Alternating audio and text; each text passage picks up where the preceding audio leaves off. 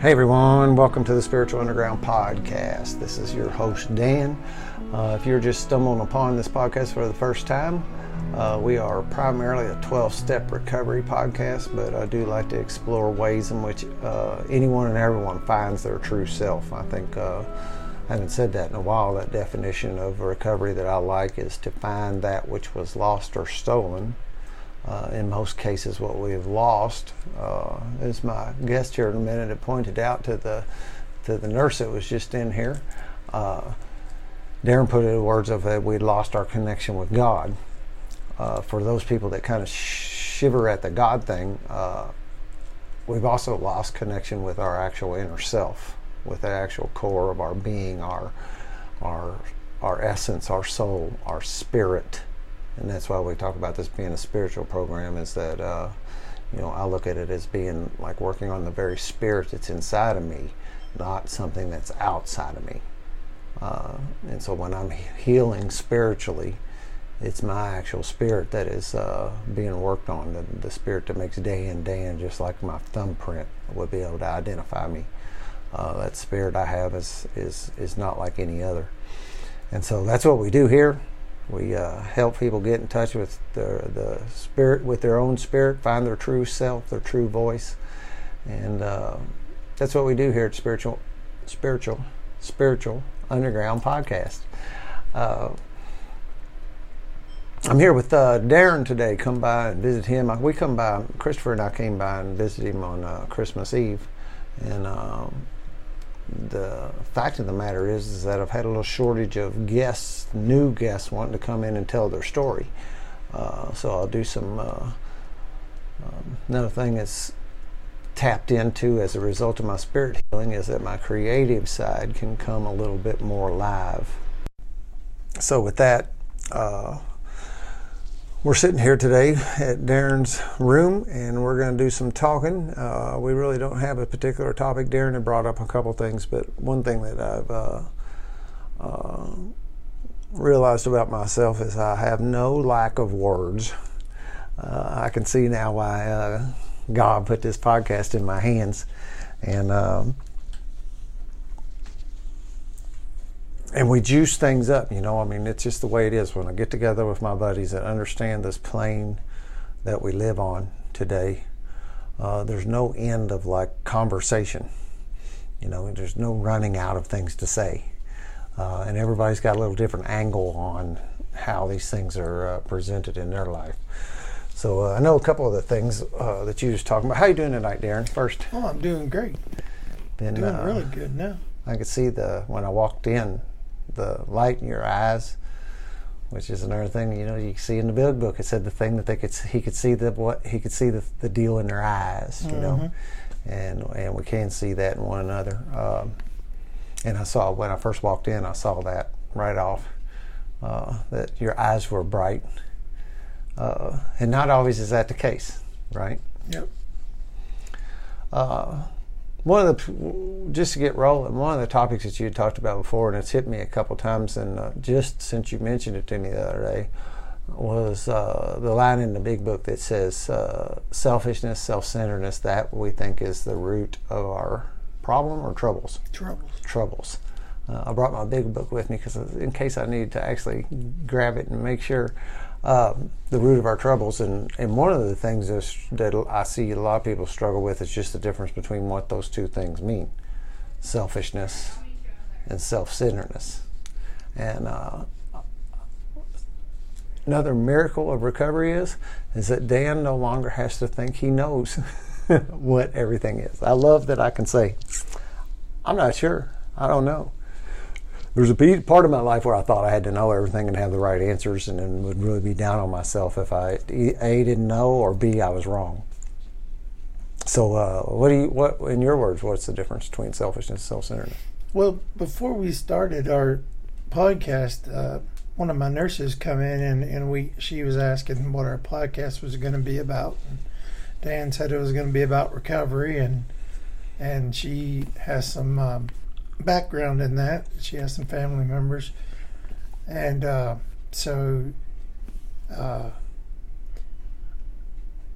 Dan had mentioned when we started that I used the word God Um, normally, I would just say, you know, my inner self or, or my, you know, inner wisdom or inner knowing or whatever. But with her, I felt the necess- uh, felt it necessary to say that word, and she she related to that word. But the, what what happened was, um, Dan and I shut up, like we know to do, and let her talk. And in her talking, she was discovering truths about herself because we were listen, listening and lifting her up with our energy and and uh, there was one point in the conversation where she stopped and said this is really deep because Yeah. she was telling us stuff that she normally wouldn't tell people. And um, it's in the listening and and that's the difference between uh, self-centeredness or that's the solution to self-centeredness. It's getting beyond that getting past the ego and reconnecting. In this instance dan and i connected her with our energy to her inner knowing and she was able to figure some stuff out because by the end of it where she was uh, upset with the person she realized that she was the one that what that needed to look at herself and that is is why i do this um, the, the number one discovery that i found was uh, uh, the number one healing tool that I use to this day is to listen to other people. When they're talking, I listen, and my only intent is for them to heal. And you know, I, I'm not really listening to respond. I, I'm listening for them to get it out because if you can get that energy out, the answers are inside you. I don't have to tell you anything. Sometimes I can pick up on your answers before you do and maybe guide you in the right direction, but that's that's it's such a simple thing is just shut up and listen and let them get it out. That's if you hear nothing of what I say today, if you want a good relationship or a good situationship, uh, whatever that may be, that's a little inside joke there. Uh, whatever that may be, listen to the other person, not to respond, but just listen to let them get it out because they're suffering and they need to get that out. Now back to our regularly scheduled program uh, on uh, the difference between selfishness and self-centeredness. Everybody knows what selfish is. You've been told your entire life you're selfish. You're, if you're an addict or an alcoholic, you've been told that. But what's what's this self-centeredness thing? The way I describe it is um, there's a song by Toby Keith. Uh, um, I can't remember the exact title, but it's I want to talk about me. Want to talk about I. I want to Yeah. that one. Um, that's self-centeredness. I just want to talk about me, me, me, um, and everything's about me. You know, I remember when I first got sober, I was taking my dog out to pee, and that little son bitch would sniff every frickin' tree in the whole courtyard where I lived, and and he was just doing it because he knew it bugged me. That's self-centeredness to a T. That's self-centeredness. Everything was about me. Even a dog taking a piss was about me, and you know, our whole country is self-centered. Everything politics affects people, and uh, the Democrats do this and it affects you. The Republicans do this and it affects me. Why? Why does it? Why are you letting it affect you?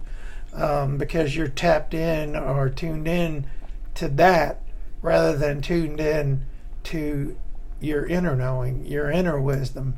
And the way I've found to get out of that self centeredness, and that's more important. Understanding what it is is one thing, but how you get out of it, and and that's th- through service, through giving, through listening, through making someone else your point of attention than you being the center of attention. Okay, you can talk for a while. That's great, man. Uh, there's a whole bunch of things that run through my head when you when you saying that, and I did. It was cool that you watched somebody work it out, or at least work some of it out. It wasn't like she walked off, and the problem that she had when she walked in wasn't there anymore. But there were some realizations that happened, and we had nothing to do with it. We didn't seed. give her any ideas, but when we went like, it was kind of like that thing that I had to watch out for today. Even is trying to give somebody what I think they should do, you know, or try to uh, shed some insight on what this person was telling me and you, you know, and to give that up and say, you know, I don't know what the hell she ought to do, you know. Uh, and there was a couple times where I was tempted to interject something along the lines of my experience of what she was sharing. Uh, But I bit my tongue and just shut up, you know. And uh, and it was cool that she uh, she. Well, there's something about the answer is there. You know, you just got to find it, and generally the answer is inside yourself. Um, there's a couple guys that I'm listening to a bit on podcasts talk about. They got two words they're using. One of them is the dialectic, and one is dialogos. And much like self-centeredness and self selfish, I'm not exactly sure I know what the difference is in it. But one of the things is is that there is a uh, a knowing, a learning process just in us dialoguing. That when what we're doing here and what she did, and just having the space, and and I think another human being is necessary in that because you can't just do that to your, you know we know we can't hardly do that to, with ourselves right uh, when i've done some solo podcasts i've sometimes invited somebody to sit across there and just so i would have somebody to yap at rather than sit by myself and yap at the tools in the shop or whatever. Because it makes it easier to talk when i have another human being in there to listen to me. Uh, i agree with the self-centeredness uh, definition there that that's you know uh, problem with it is, uh, you know, I can make somebody's self-centeredness be my self-centeredness because I started getting bothered by this person making it all about them, and then I'm making it about me. I'm making their being about them all about me. Uh, something else that I've noticed too, you know, uh, how I've noticed these like we've had a couple tragedies and we've had the pandemic and you know we've had uh, like the tornadoes and some things like that that I've noticed these people like take that on too. You know, there's like a tragedy someplace and they'll voice it as if it was something that was actually personally like they were in the tornado. You know, now if you were in it. Uh, you should have some reason, and I have no lack of compassion or empathy for the people that had to that had to go through that. But I, I, I don't. I no longer take on somebody else's tragedy in that manner. You know. Um,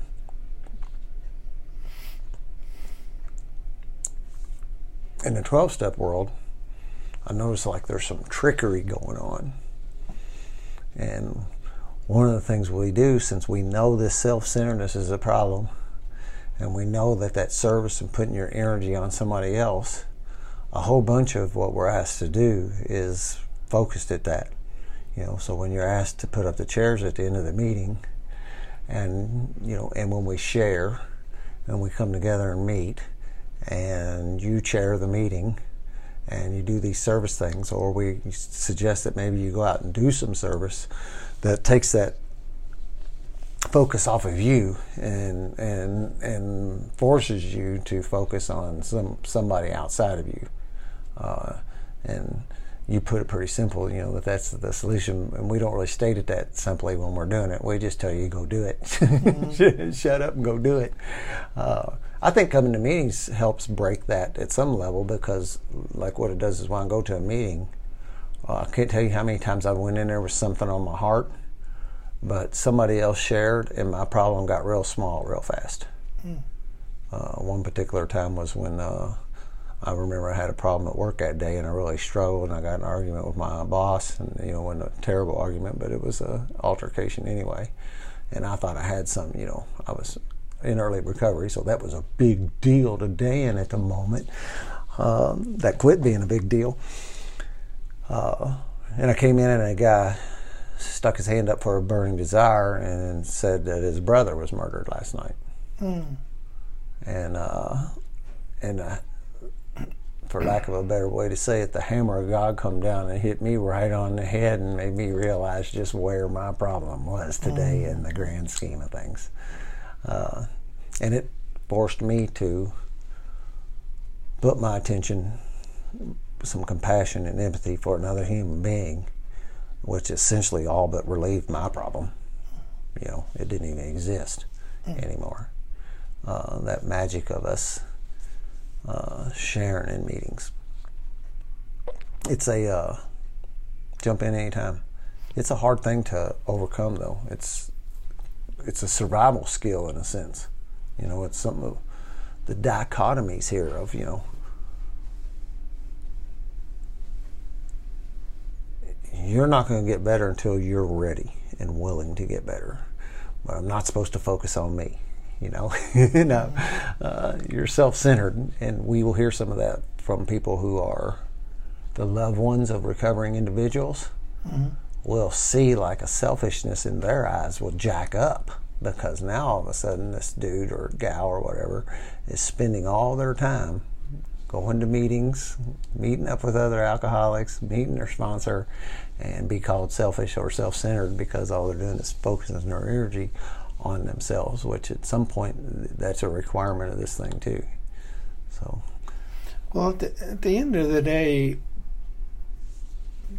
we in recovery realize that it's all driven by fear. So, selfishness, I'm going to lose something that I already got. I ain't going to get something that I want. Um, Self centeredness, this is always going to be this way. Um, uh,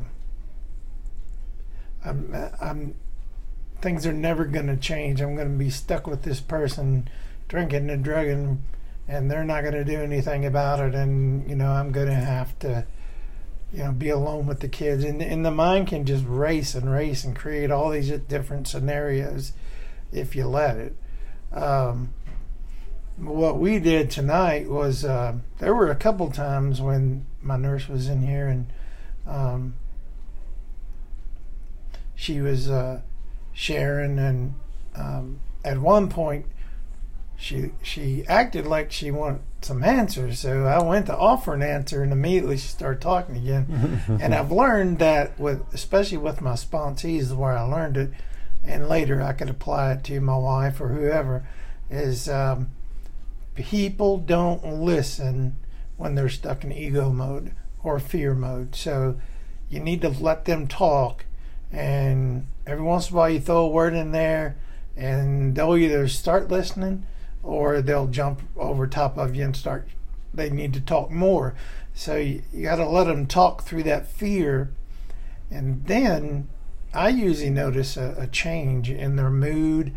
Uh, they'll do an exhale or something like that and then i can offer and it's usually not much uh, usually i'll just try to guide them into solving their own problem but but a key thing is when there's when they're driven by fear, you got you got to let them talk themselves out. You got to let them expel that energy, and then their ears will op- magically open up. And and you said it a minute ago. It's all about the compassion that's generated through listening, and and I learned that. Um, from a Buddhist monk, but actually I learned it in AA meetings because somebody would say something and I would relate to them and my heart would go out to him, and that's what compassion is.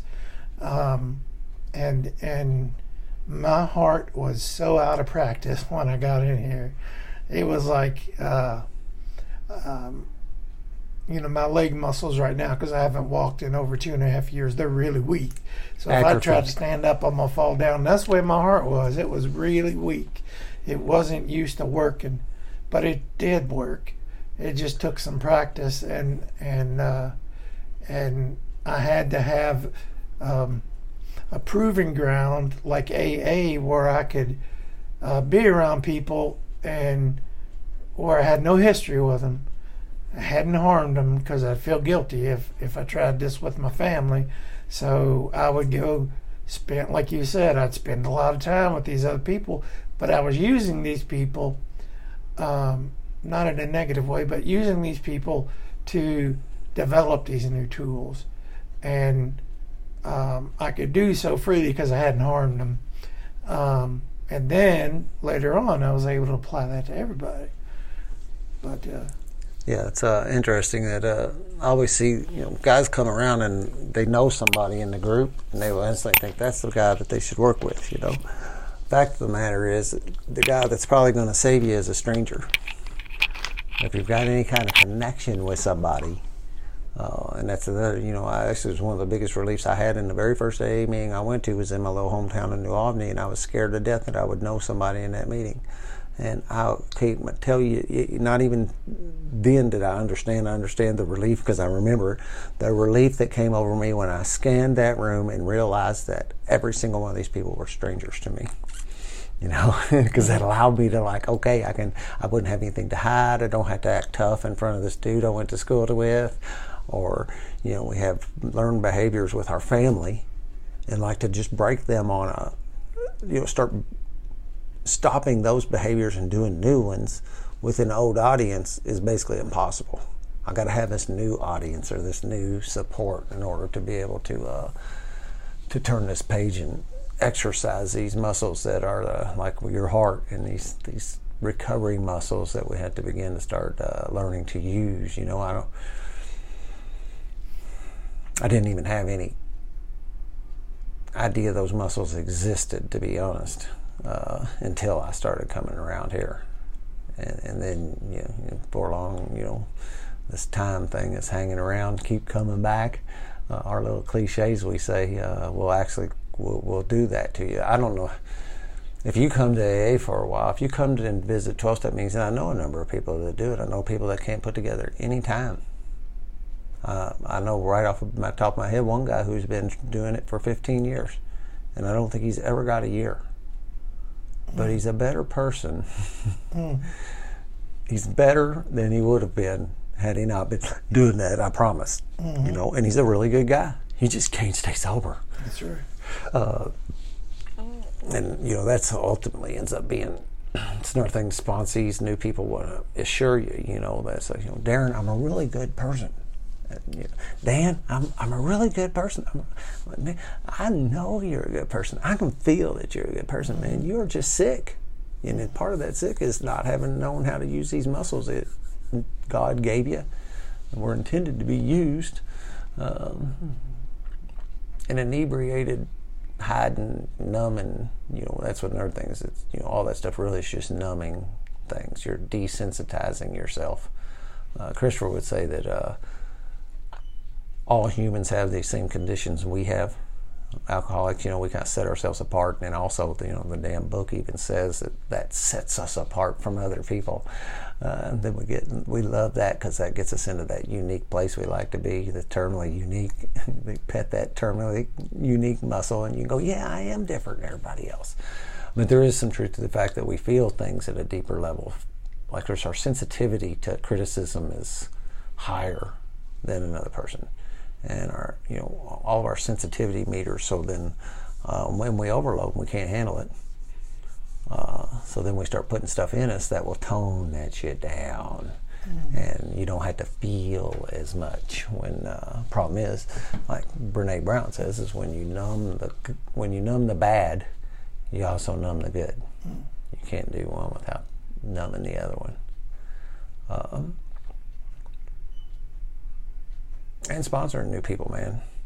There's nothing that's better for your self-centeredness than to devote time to walking somebody through this work. There's nothing better that I have ran into in my experience. There's nothing better for me uh, than to put your attention solely on the betterment of another human being or whatever, with that being your sole focus, knowing you're not going to get paid for it, knowing you're not going to get, you know, you're not going to get any material goods out of helping this guy. Uh, but it definitely, uh, it, it, it, it's a you know, like we say, this thing isn't, we're never cured. I don't know if I'll ever be cured of self centeredness, but by doing that, it keeps my self centeredness at bay. And uh, I don't, you know, eventually, I begin to have a heart that thinks about other people more than it's worried about me. And that helps everybody that ever comes in contact with me. Helps my children, my parents, um, I'll run out of gas on that particular line. In the big book, it talks about when we go to bed, uh, before we go to bed. When we retire at night. Yeah, when we retire at night, um, we look uh, at our day, and uh, part of it says we ask ourselves, where have I, where have I been selfish today? Where have I been self-centered? Where have I been dishonest? Where have I uh, shown resentment or anger? Uh, and where have I been afraid? Afraid. And those are, I I like to the analogy that fear is like the mob boss, the Tony Soprano character, and then you got, uh, um, I think the biggest hench- henchman is resentment or anger, uh, of course, and so does Bill Wilson. Um, but then you got uh, dishonesty. You know, if you need it, if you need to hide from something, dishonesty is your biggest tool. Mhm. Um, then you get selfishness, uh, make you feel better. If I can control somebody and get something I want, um, well, that control thing, that's a big one too.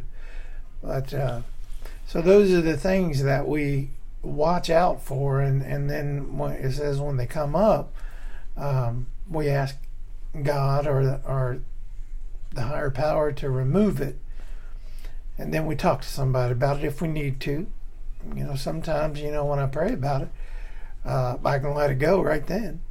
But if I can't let it go, then um, uh, I, I call my sponsor. I call somebody and talk Share it with somebody. and then the part people forget is then we turn our attention to somebody else. That's when we can be of service because you can't transmit. It's another word word sentence that he uses. You can't transmit what you don't have. So um, sometimes I won't even answer the phone if I'm not in a good spot. hmm If I'm in pain, I'm self-centered. I can't help but be self-centered because I'm afraid. Because I'm like, I- I've been in pain before, and I know that it can last for a long time, and and my mind will tell me I'm going to be in pain for the rest of my life, and so I get trapped in that in that uh, self-centered ego world, and that's another thing. This ego that everybody talks about, and I talk about it. Show it to me. Show it to me. It's not real. There's nothing tangible that the ego is an, an active, functioning being. It's not. Uh, it's a collection of ideas. Most of them weren't even my own. They were conditioned into me. And I've taken on this persona. And the only way to for this persona to convince you that it's real is through judgment. Uh, I'm better than this person. I'm worse than this person. Um, through control, through dishonesty. All these things are feeding this ego to make it. Uh, a, it's like it wants to be uh, like Pinocchio. I want to be a real boy. I want to be a real boy. And if I can just get you to believe all these things, I'll be in control, and uh, and that's that's alcoholism. When the ego starts to see, like if the if you're listening to this right now, and um, and you haven't worked on your ego, it's going to tell you to turn this stupid shit off. I don't want to hear no more, um, or it's going to listen, take notes of what I'm saying because you ain't really hearing it anyway. You're off in your head thinking about what you're going for breakfast tomorrow. But it's listening and it's keeping notes. So when it comes time for you to start doing work, then it's going to jump on you. Then it's going to attack you. Um, that's why these guys with 15 years coming to meetings, uh, that ego will spit that big book out left and right because it's heard everything that's ever been said about recovery in 15 years. So it can spout that book out for you and, and make you think that you're really recovering when it's just using another way to pull, pull the wool over your eyes. Or in the Matrix, they say pulling the world over your eyes. Oh yeah, Yeah.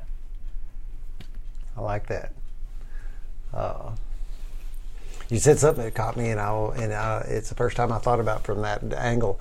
You know, this book says we can't transmit something we haven't got, which to me always meant like that I need to have like sobriety, recovery, that, and I wouldn't be able to transmit that unless I had it, right? And I think that probably is the context of what it is. Uh, but you were talking about keeping your mouth shut when somebody calls and you're in a bad state, you know. And so when I'm also in a selfish place or I'm up in my head, you know, uh, it's maybe not a good time to talk to somebody at that point because at the moment I'll be transmitting what I have. Mm-hmm. and, and there's a lot of, you know, I mean, you make that judgment call all the time by looking at your telephone to decide if you're going to answer that or not. And I have a lot of reasons to answer the phone calls today. Uh, but sometimes I know it's just not the right time to pick up the phone for a particular reason.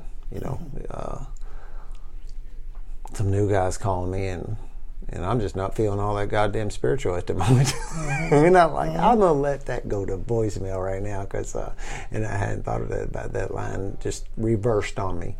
Uh, as so many things in this program do, there's this dichotomy of so many things, like I was saying earlier about this being a deal where I really have to work on myself to get it. I do have to work on myself, but also at the same time, I got to not be selfish and self-centered. mm-hmm. and, and and those two things don't really, you know, they don't make sense that you do both of those. It's it's the the the one everybody knows is surrender to win, right?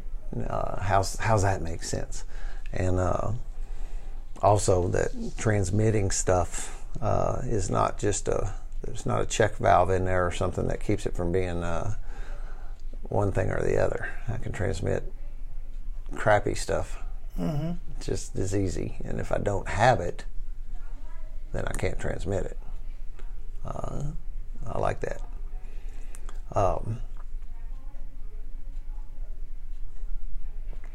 I was say that we get in here, you know, and the, one of the big ones that we talk about is like fear. You know that it's a, we must have fear. You have to. You'd run out in front of cars in the street and uh, jump off of high places and mm. do things like that, you know. And it's again some of this dichotomy stuff of uh, we'll have to learn how to direct our, you know, to use our fears in ways that are healthy and not unhealthy, and that that uh, there's no better no better place for a problem than a mind in my head and me all by myself. Mm-hmm. Um, because we do we spin. It's like a there's a momentum generating thing in fear that will ramp up into almost like a mania if I allow that to spin into into the future, you know, and that's the crux of like the one day at a time stuff or the one minute at a time or the be present where you're at right now.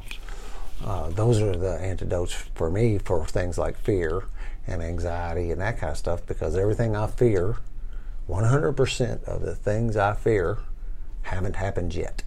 You know, it doesn't make any difference if it's in two minutes mm-hmm. or 10 days or three years it hasn't happened yet. I'm sitting here burning my energy, fearing it, and it hasn't even happened. It's make believe. I'm making up shit uh, to be afraid of. Ultimately, uh, there's a likelihood that maybe something was these things. You know, if you start fearing that maybe your parents going to die, well, there's almost a hundred percent certainty that that is going to happen. Mm.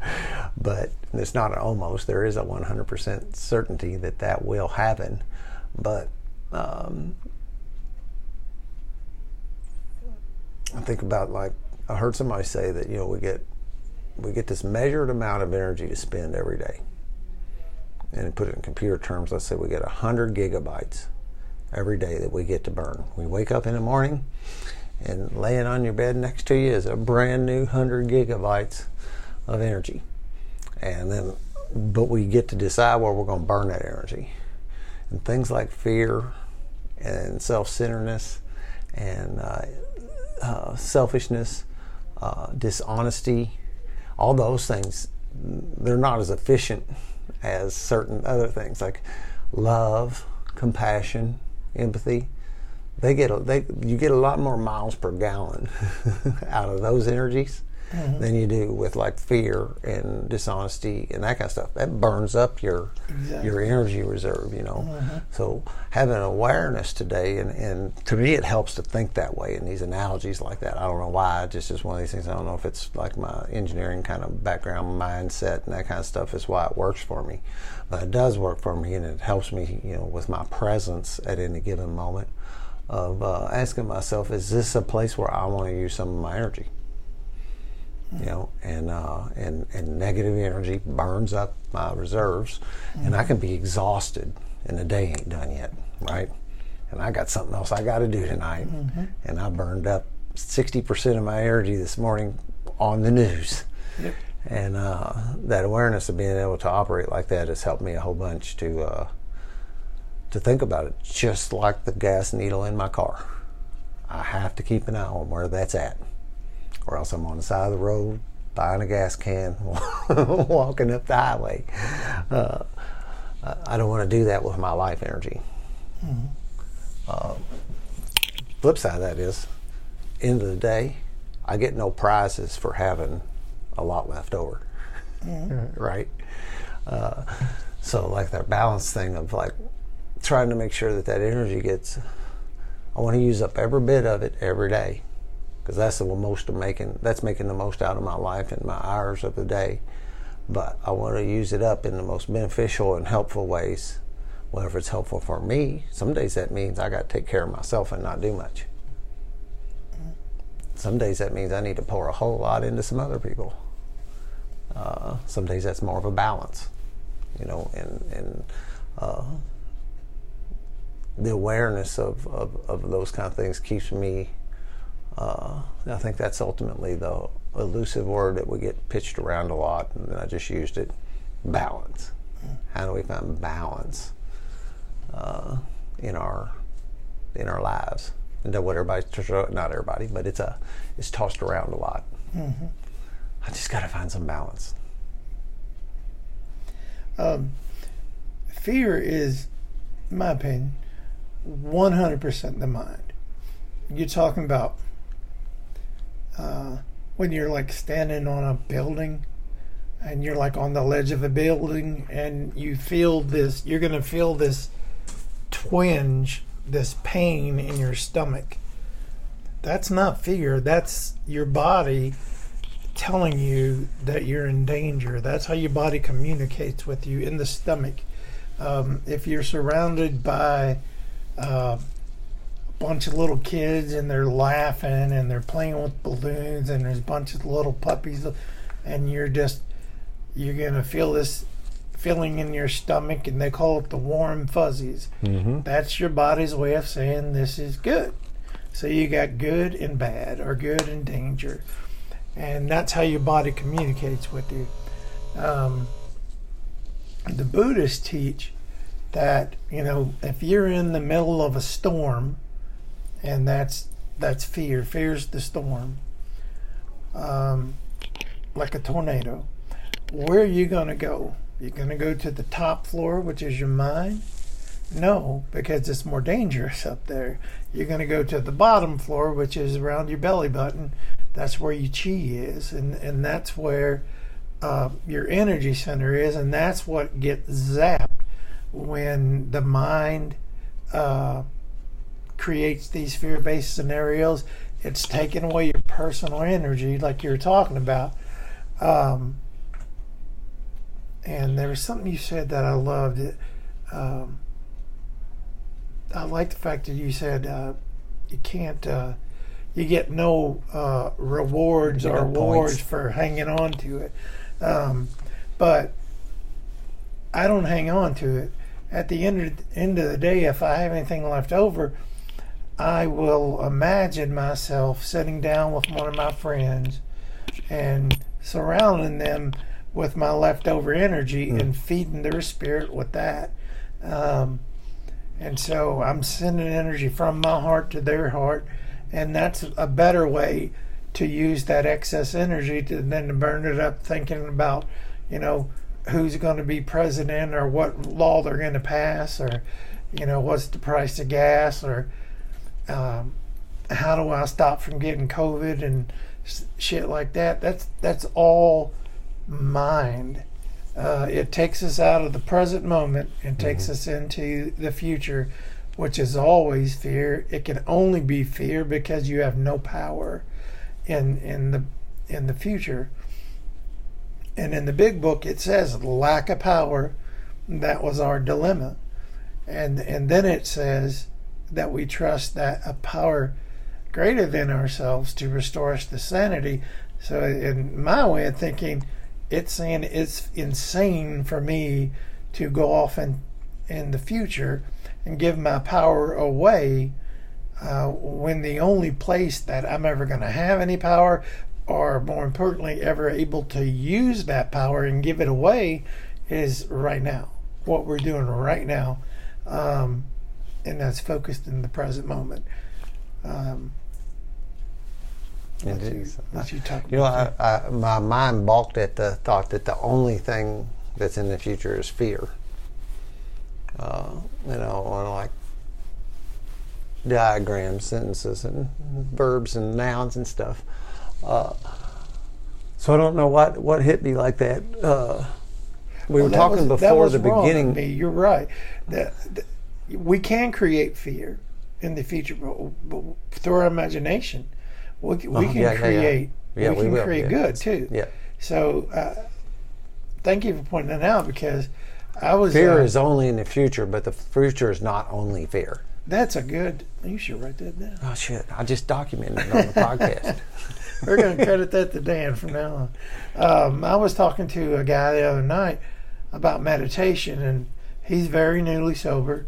Uh, and I was asking about meditation, and he said, uh, oh, "Man, I can get, I can get ten breaths in before I start thinking."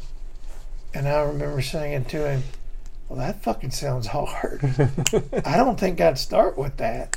because I tried that and and I couldn't do any better than T. He got further than I did. But what I said was, why don't you? This was a couple days later. I'm like, why don't you uh, sit down with your two kids and get some pencils and some paper and some colored pencils, and both of you, all three of you, create this fantasy and and tell this story and develop it together. And um, not only are they creating a hopefully they're creating a future that's positive but they're doing it together and they're able to connect through their love for one another and then their imagination so you can do a lot of good in the future um, it's just when you're newly sober that's someplace Yeah, that you just you should be going place. Yep, you're right. it's like the enemy grounds Yep. Yep. Uh, certainly, uh, some of those keystone fundamentals, you know, as you're coaching somebody or whatever, you know, mentoring them, sponsoring them, any of that, is that people call with these problems that are in the future. It's undoubtable, you know, that they're they're projecting out there. Uh, we have this thing to go to worst case scenario. We have this leaning to do that. So we shoot out to the future, and there we place the worst possible outcome. and then we actually take that on like that is where we're heading you know just like it's a it's a for certain course. That is our course and, and there's no stopping it. And and you know uh, quickest way to get over that and i remember doing it and i would just ask myself i'd stop that crap and i'd say am i okay right now? I mean like right now. Look around my surroundings where am i at? I'm sitting at work temperature's pretty good. Roof's not leaking. Uh, nobody's hurting me. Uh, not hungry. Uh, go stretching cars payment was made. Uh, yeah everything around me is okay and do a little inventory like a like some you know similar to where some people have. People do a gratitude list on the spot do a little inventory of where i'm at right this minute. And every single time every single time the answer to that is am i okay right now is yes i'm okay right now by that time of that little exercise i can somehow or another detach from that outcome i was projecting and come back to where i'm at and that uh, being in the moment. I mean, Eckhart Tolle had he nailed that right. The power of now. Mm-hmm. Uh, it's, it's, a fundamental life skill. Is really what it is. It's not it's certainly not uh, monopolized by alcoholics or anybody with a particular problem. It's uh, the solution to most of uh, life's problems is uh, is it happening right now? Nope.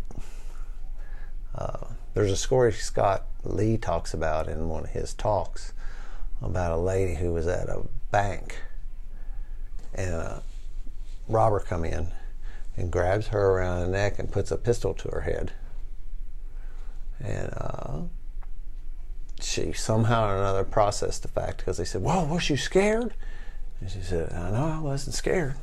And said, well, how could you not be, you know, scared? And he said, everything that I would be scared of would have been in the future. Hmm. He hadn't shot me yet. He hadn't hurt me yet.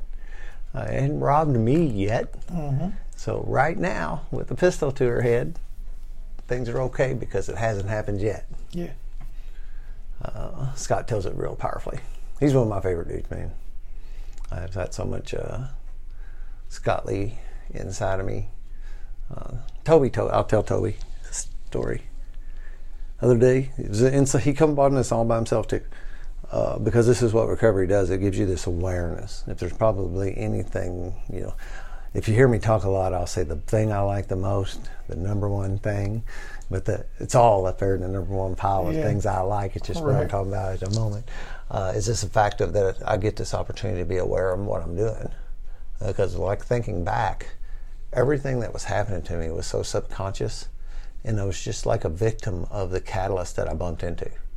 You know, it was the proverbial pinball in the machine hitting off those bumpers that shot it off in another direction, and you never are sure which direction it's going. Mm. Uh, and now I can actually be aware and have some like uh, domain over my path. And Toby was talking about having all these using dreams. And it's hitting him. He's coming up on his year. And somebody mentioned the fact that he's in his 11th month, and that's always a dangerous month. Uh, couple other projections was there. And then a little bit later, Toby comes in and he says, You know what? For the past few weeks, I've been watching Intervention, the TV show, before I go to bed. And that should just, it'll program you. You can't help but to digest and ingest the stimuli you're subjecting yourself to. Mm-hmm. I think it's another thing about being around people like, you know, I just don't I minimize my time around people that won't bring some level of light to me. Mm-hmm. Um, and he put that two and two together that uh, he'd been digesting that. Well, no shit. You go to bed every night watching people shoot up. There's a likelihood that you're going to have those dreams, and that may seem seem pretty simple, maybe to some of the listeners or whatever. But it was just a really good example of watching this stuff work in the life of somebody. You know, uh, I'm terminally unique enough that I think that this stuff is only happening to me. Mm-hmm. Uh, it was another awareness thing that when I got sober, I just thought, what a miracle is this happened to me? Like, I'm almost like the chosen one, you know, and then my self centeredness evaporated a little bit and I started paying attention to other people, and it's, well, it's happening to her too. It's happening to him. Oh, it's not just a fluke. You do this stuff, you take this prescription, or you use this recipe. Those are two terms I was saying in the beginning that have been, I'm sure you do it too. You get these concepts that bounce around in your head and not really sure why they're there. Uh, you know, I heard one of the big guys talk about the penicillin. And you've heard him too say that you know you don't have to know why penicillin works. You don't have to think it's going to work. Mm-hmm. You know, and he goes through this whole thing. But if you take it as prescribed, it's going to work. Mm-hmm. And that's what our program is too. Uh, and I liken it to some another thing is that you know you can't take two penicillin pills today. You know it says take one for ten days or whatever it says. You don't get like take two today and skip a couple days, and then maybe take three on Friday and skip a couple days. That's not the prescription. And some people will come in at twelve steps and kind of try to take that prescription into their twelve step life too. That you know they'll do a little bit today and then I'm not going to fool with it for a week or two. Uh, when Bill says this thing is a it's a daily it's a daily thing. Mm-hmm. It's hard to do on a daily basis until it until it sets in on how real this really is living on this with this. But the prescription and the recipe thing are two really good parallels, and I like the analogies similar to the analogy I used earlier. Um, of that, if you follow this recipe and you put the ingredients in it, and you cook it for the right amount of time, uh, it's going to come out like you know if it's let's say it's grandma's cake recipe, mm-hmm. it's going to come out like grandma's cake. Mm-hmm. And you start playing around with it, you may get something better. Who knows, right? But when company's coming over, you want to take that chance? Uh, mm-hmm. no. When when company when the new girlfriend is showing up tonight for dinner, you'll be making sure everything on that recipe thing is to the die, man, because you need it to turn out right. Uh, and it really is about how simple this program is. You know, this is the, the line in there: simple but not easy. Uh, of following this prescription which includes a whole lot of hanging around with dudes who already follow it, mm-hmm. uh, or gals, people. Um, you'll end up having this thing that me and you got. It's not an if thing. It, it will happen. It's a beautiful. Uh, oh, you couldn't have. You couldn't have ever. I still remember the guy that on that first day meeting, he looked at me with the biggest brownest, softest eyes. And I'm not sure I'd ever looked into a man's eyes before and listened to him. And when he gave me that guarantee statement about, I can guarantee you that if you work these 12 steps, if he said, first off, he said, if you have this thing I have called alcoholism, if you work these steps and practice these principles in your daily life, your life is going to get a whole lot better. And then he said, I can also guarantee you another thing. If you have this thing called alcoholism, this thing I got, and you don't work these 12 steps and you don't practice these principles in your daily life, it's going to get a whole lot fucking worse, Dan. Mm-hmm. I wasn't prepared for that last. Uh, I, I, was all KK when he's throwing the blowing the fluff up my rear end, you know, when he dropped that other half of the guillotine. Uh, one of the other miracles of uh, recovery is you get to have this crystal ball, and that guy's got one. And, and, and I, little did I know how right he was going to be, because mm-hmm. I didn't. I had it, and I didn't do it, and things got a lot worse. It's a funny thing how it tends to get worse for people when they are exposed to recovery and decline it than if they're never exposed to it in the first place. I'm not sure if that's just a because we get to see it. Hmm.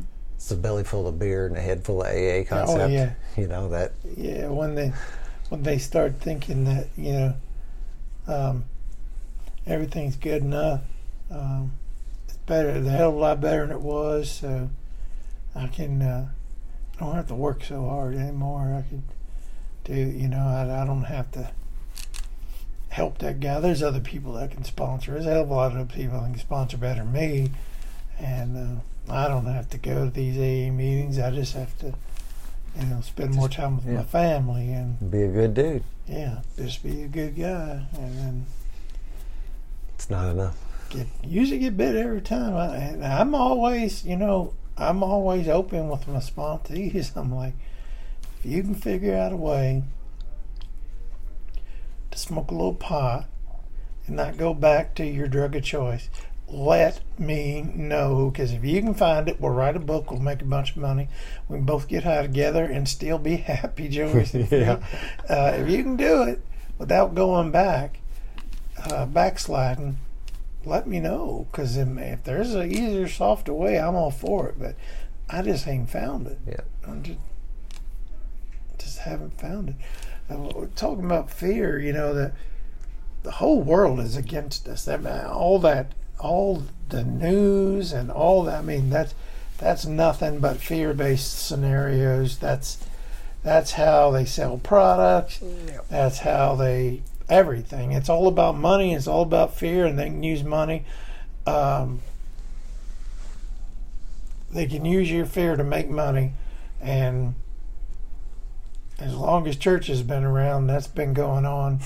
and now the news media is caught up, you know, to what worked for them. Hey, we can make it work for us, and, and you know, we we buy shit that's um, not good for our bodies, and and you know, we use it uh, to calm the fear down, or or because they say this is the healthy thing, and then five years later, that healthy thing's causing cancer, and Mm-hmm. it's all about at the end of the day, it's money, and um, and the, the easiest way to control somebody is tell them that you know the world's going to be a whole lot worse if they don't do this, Yep. or your world's going to be a whole lot better if you do do this. If you try this diet pill, that you're going to be more attractive to people, or whatever. Use this shampoo and you'll have longer hair. Put this cream on your face and you won't get wrinkles. Yep. Uh, the, the thing is, is uh, the, here's the here's the to me the original sin is that we do this to kids who are a perfect example of being in the present moment, being happy, joyous, and free, and we fuck them up by using our fears and imposing them on and teaching them to them. Um, and over time they get you know corrupted and corroded and so you've taken this perfect precious diamond and turned it to a piece of coal in just a few years and it's and it's sad um, but the, thing is the thing about recovery that i love is that diamond's still there it's just covered up and if you dig through the mud and the shit and crap and the gunk and you might have to get a jackhammer from time to time but you can pull that diamond out, polish it up, and share it with other people. Um, but if if you want to if you want to find or see how it's done, all you got to do is sit in a chair, keep your mouth shut, and watch your kids. Let them play.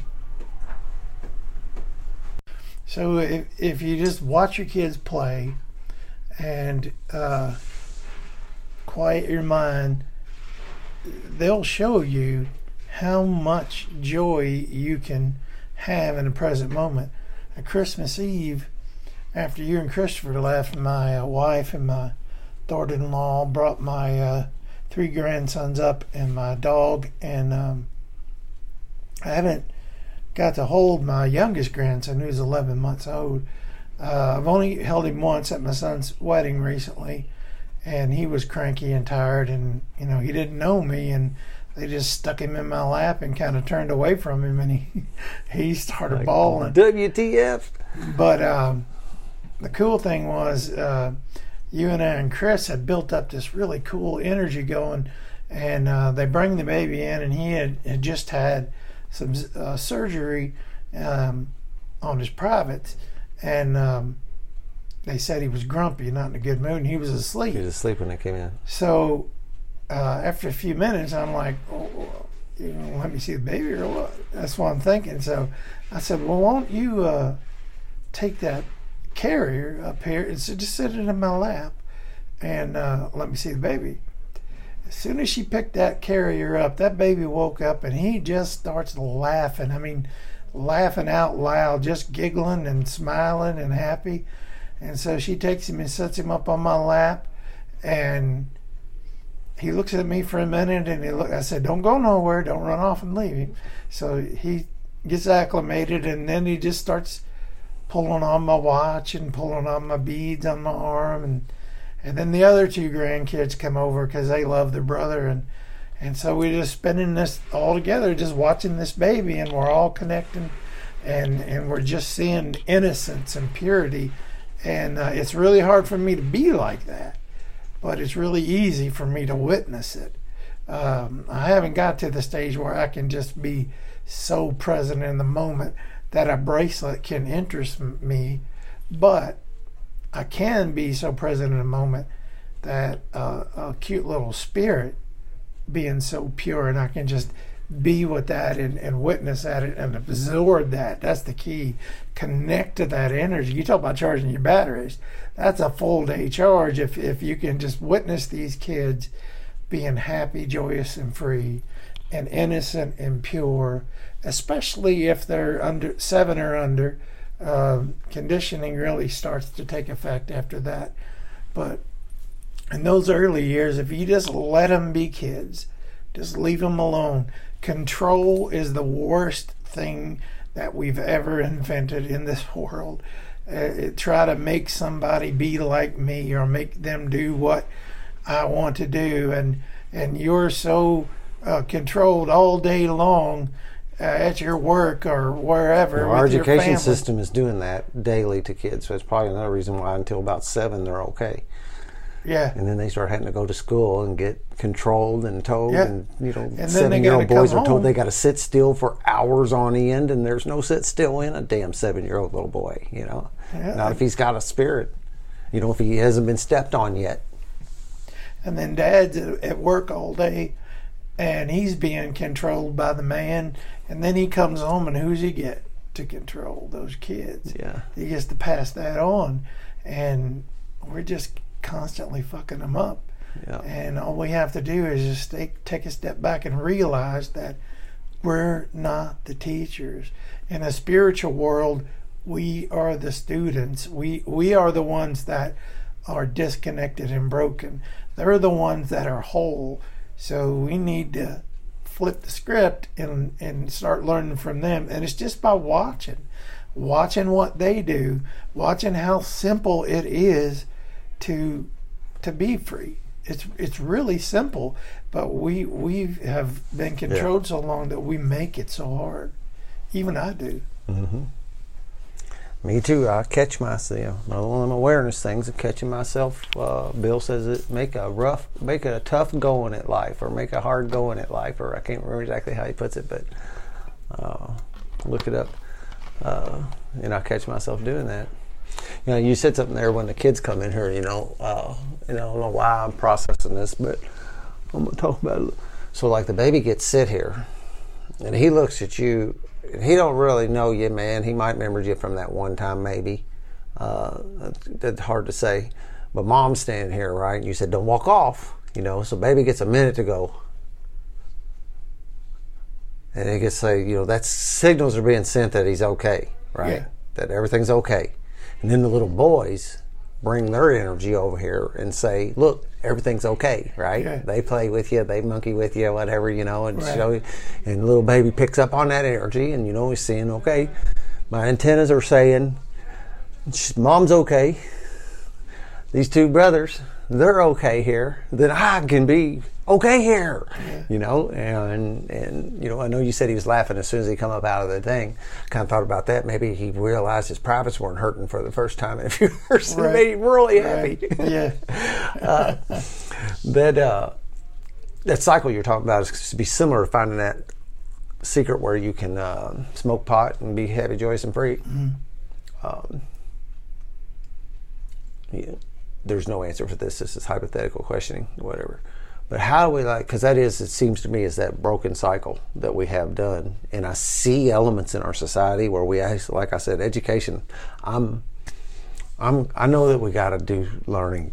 There needs to be education, right? I'm not saying there doesn't need to be education, but the way we're doing it appears to me to be doing it in a way that fits some lifestyle 50, 60, 70 years ago when we were trying to fill factories with workers and teach people to come out of school and then go sit over here and run this sewing machine all day or run this hubcap maker all day or you know we were training people to do that. And i think it's finally kind of paid you know paid its uh, we, we're paying the toll for that uh, now after a while because dad's burning up his entire gigabyte of energy doing that crappy ass job all day long so when he gets home uh, besides the fact now he's bringing this control monkey on his back that he's had on him all day long, he's also out of juice.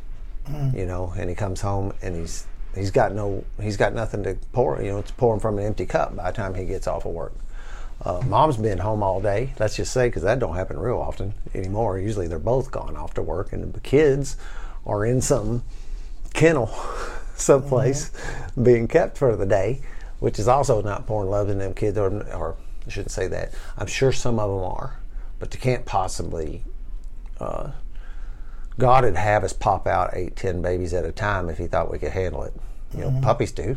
uh, we only get them one at a time because that's all we can freaking handle at a time, man. Maybe two, and the occasional. And the only time they get to be more than that is when it's artificial. When we've gone in there and monkey with something like uh, in vitros and stuff like that. Uh, my mom's home with a few kids all day, and she's also worn out because she's been conditioned. Uh, even if she's able to let the kids play, she can't really do. They human beings can't seem to do that anymore. They so, she, so then dad comes home, and mom's out of gigabytes, mom's out of gigabytes, and now we got the rest of the evening, and we're supposed to make something productive out of that family unit. And I don't know how I like to make that stuff, and not that it's up to me to come up with a solution, but I continually get this message about how we. I've always said it in the way is that as kids grow, we step on their spirits. Uh, I told a guy the other day, I said, you know, trying to get him to understand this concepts we're talking about. That you know, if I could get your spirit out of you, if I could get it out of you, and lay it down here on the ground, and we could look at it, you'd see all these big boot stomps in it. It's been stepped on by this and stepped in, and and that stuff don't. It's like that memory foam stuff or whatever. You know, you put a boot print in it, it stays in there for a long time. Yeah. And uh, and and it is repairable, but that's exactly what this program is in, in, built to do is to repair this stepped on spirit that we get. So we we get these little kids, uh, and then we start stepping on their spirit, and you know by more than likely already damaged parents, right? The parents are already because I didn't get this until I was forty five, and most of the people I watch like coming in getting twelve step help are 35, 40 years old. Rarely, you know, you do have some come in a little early, and most of them are already raising families and stuff. Um, so they're stepped on their kids. I stepped on my kid's spirit before I ever came to recovery. You know, and that memory foam still trying to uh, help do what I can. You know, my healing helps them heal, and I have no doubt about that. Um, but how to stop that cycle of us stepping on little kids' spirits? They grow up with stepped up, stepped on spirits. They go to unhealthy stuff, whether it's using substances or behaviors or, or drive for success, or you know they wind themselves into the the world. They get the world pulled down over their eyes. Is that what you said? Uh, From the Matrix movie? Yeah. Uh, they get the world pulled down over their eyes, and then they finally, if they're lucky, like me or you, some life event happens that causes us to wake up and decide something's got to be different. But like by the time I hit the wall and had that, I'd already done that damage on those kids. You know, we've got to like have a generation of them come up without the damage, uh, and, and maybe that will happen. Maybe that's a natural turn of events. You know, everything in the world has these cycles and these, like I said a minute ago about the the education system that was set up to do what it does today. Uh, I think it's playing out now. I think that's beginning to play out to the end because, to some, well, to a big extent, the upstream cycles are not looking for those kind of individuals anymore. Uh, there's not that much manufacturing and that kind of stuff going on in this country anymore. It's all moved offshore. Um, I don't know where I'm going with all that, other than I like to think about it and I like to process it. And over and over again, I hear this same thing about this stepping on these child's spirits. But, and maybe somebody listening to you that's like just had a kid and they heard that. And there'll be one of that generation that's not mm. getting stepped on, you know? And then when we go around talking and carrying our message like this, because we really don't, this is not 12 step talk. You don't hear this. Mm-hmm. you don't hear this in a meeting. You hear this when you and I get together, or when me and Chris get together, or when our people, you know. I would like to hope that other 12 step, you know, other people who have had this spiritual development that we've been blessed to receive, uh, I would like to think that's everywhere. I'm not so sure because I do know what, and this AA saved my life. But AA ain't the most healthy grounds I ever stepped foot on either. We somehow or another, I feel, and this is this is where we get where I get my get in trouble a little bit. Somehow or another, have been fortunate enough to receive like this extra dose of this. Yeah. There's something going on that when I travel around recovery communities, I don't find this anywhere else really. You might find a dude here and there, but you don't find a pod of it like Right. what we have. Well, it's um, what we're talking about is 100% out of the big book. There is a part in there where it says um, talking about the tools that we use um, and, and giving back, but he says a much more important demonstration of these principles are in our respective homes and businesses. Occupations and family. I. Yeah, so um, it's right there in the big book. It's more important to demonstrate this to your kids and and be loving, patient, and tolerant with your kids. Um, and and your family. It's a really good point. business. Really good point.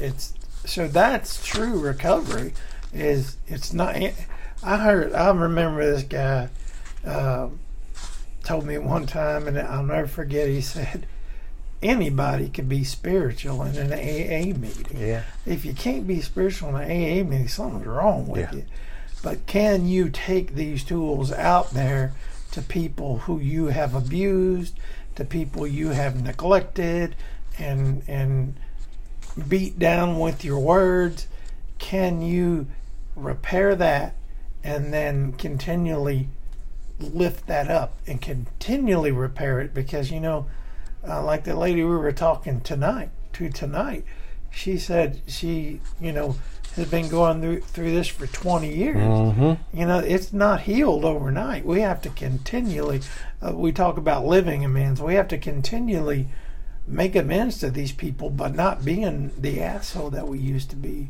And um, we have to continually be a good example for our kids. You know, I wasn't a good father, but uh, I'm the best grandfather I can be.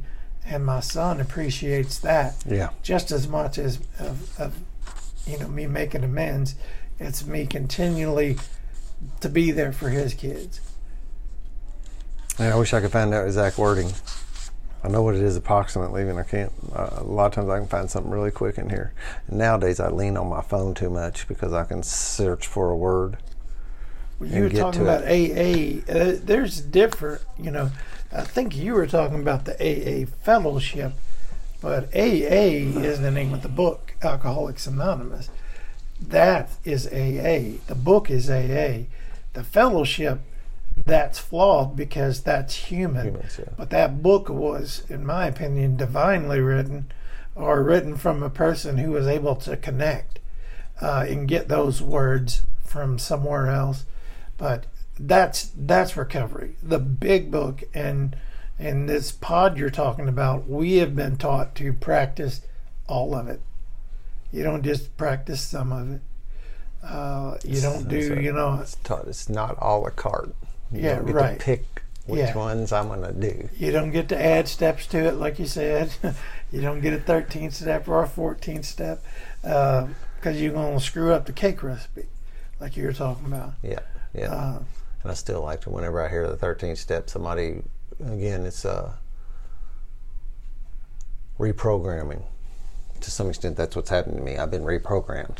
My old program has been slowly dissolved, and a new program put in its place. And I have a little personal mission to do that same thing with the 13th step because it's got that. Most people know it as the the uh, what I would say is a negative connotation. Right.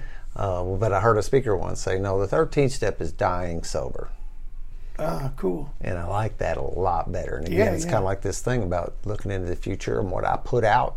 You know, the, the energy you put the energy you put out into the world is the energy that comes back to you.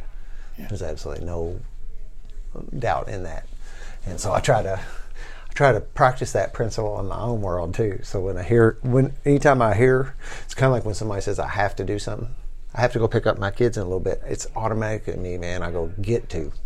Yeah. You get to. Yeah. and the same thing when I hear somebody say something about the 13th step, I like to interject that uh, that new definition Yeah, that's pretty cool. uh, rather than rather than uh, uh, propagate the old one. you can add to um, the steps all Yep. you want. That's step eleven. Is you add to. That is- that is the add two step. You add to as much as you want, and and you know my recovery would be very stale if I didn't add to it all the Absolutely. time. Yeah, me too. Um, Because once you're through with the work, what you do now, yeah, you had to you had to do something. Um, add to was something one of my early teachers hit me with, and it ended up that word I ended up getting quoted in the eleventh step. I got a paragraph in the Oh, cool. Book you? about a certain beloved's fancy, uh, and my bit my my my thirst for adding things to my recovery. You know, like Mankind Project and the yoga teacher training, and continue to do things like that, which I believe is exactly what Bill was talking about when he says, uh, um, continue to Improve our conscious. improve my contact pro- conscious contact. Uh, I believe all those things fit in that category. I think my woodworking fits in that category. Absolutely. And I found a new thing here lately of hand cutting dovetails. Yeah. You know, there's a little dovetail shape, and then you make a notch that fits that. Yeah. And you make these corners come together with no need for glue or anything, and they're stronger, stronger than glue. They're mechanically intact and interlocked. Uh, and hand cutting dovetails uh, will improve your conscious contact with, your, yeah, with right. your higher power, with the God of your understanding doing that. Yeah, con- I mean that those two words, conscious contact. Um, you can't do that in the future. You can't do that if you're afraid. You can't connect. Um, and uh, You, you can't gonna do that. right, You got to do it. yeah. So uh, I like consciously connecting to people. So, uh, and I do that through listening. I, I if I listen to the person, even even if they're talking about stuff I could care less about it, they care about it. They want to be heard. Here's the thing: you've always heard. I've been wanting to say this for a long time, and I'm glad that I get right. to say it on the podcast. You've always heard uh, the phrase. Everybody's heard the phrase: "The way to a man's heart through his stomach." That's not technically true. Um, it's a few in, uh, about six or seven inches lower than the stomach. That's the way through a man's heart. But uh, the way to a woman's heart, to a woman's heart, is through your heart, and you do that through your ears. Connect, listen. They want to be heard. They're home all day with the kids, and they want to be heard. And every, not just women, everybody wants Everybody to be does. So if you can be a listener, uh, and that's what I am, and I can't tell you the amount of love that pours back to me just because I listen. Even if I'm in a meeting, I'm listening to these people and they're pouring love to me. They don't even know it. But people, when they get that relief of getting something off their chest, the gratitude pours out and it- pours out to you if you're the listener. Um, and it's that's what just makes a meeting um, drive, um, and it also levels it up to. They talk about the group consciousness where there is one ultimate authority, and that's a loving God.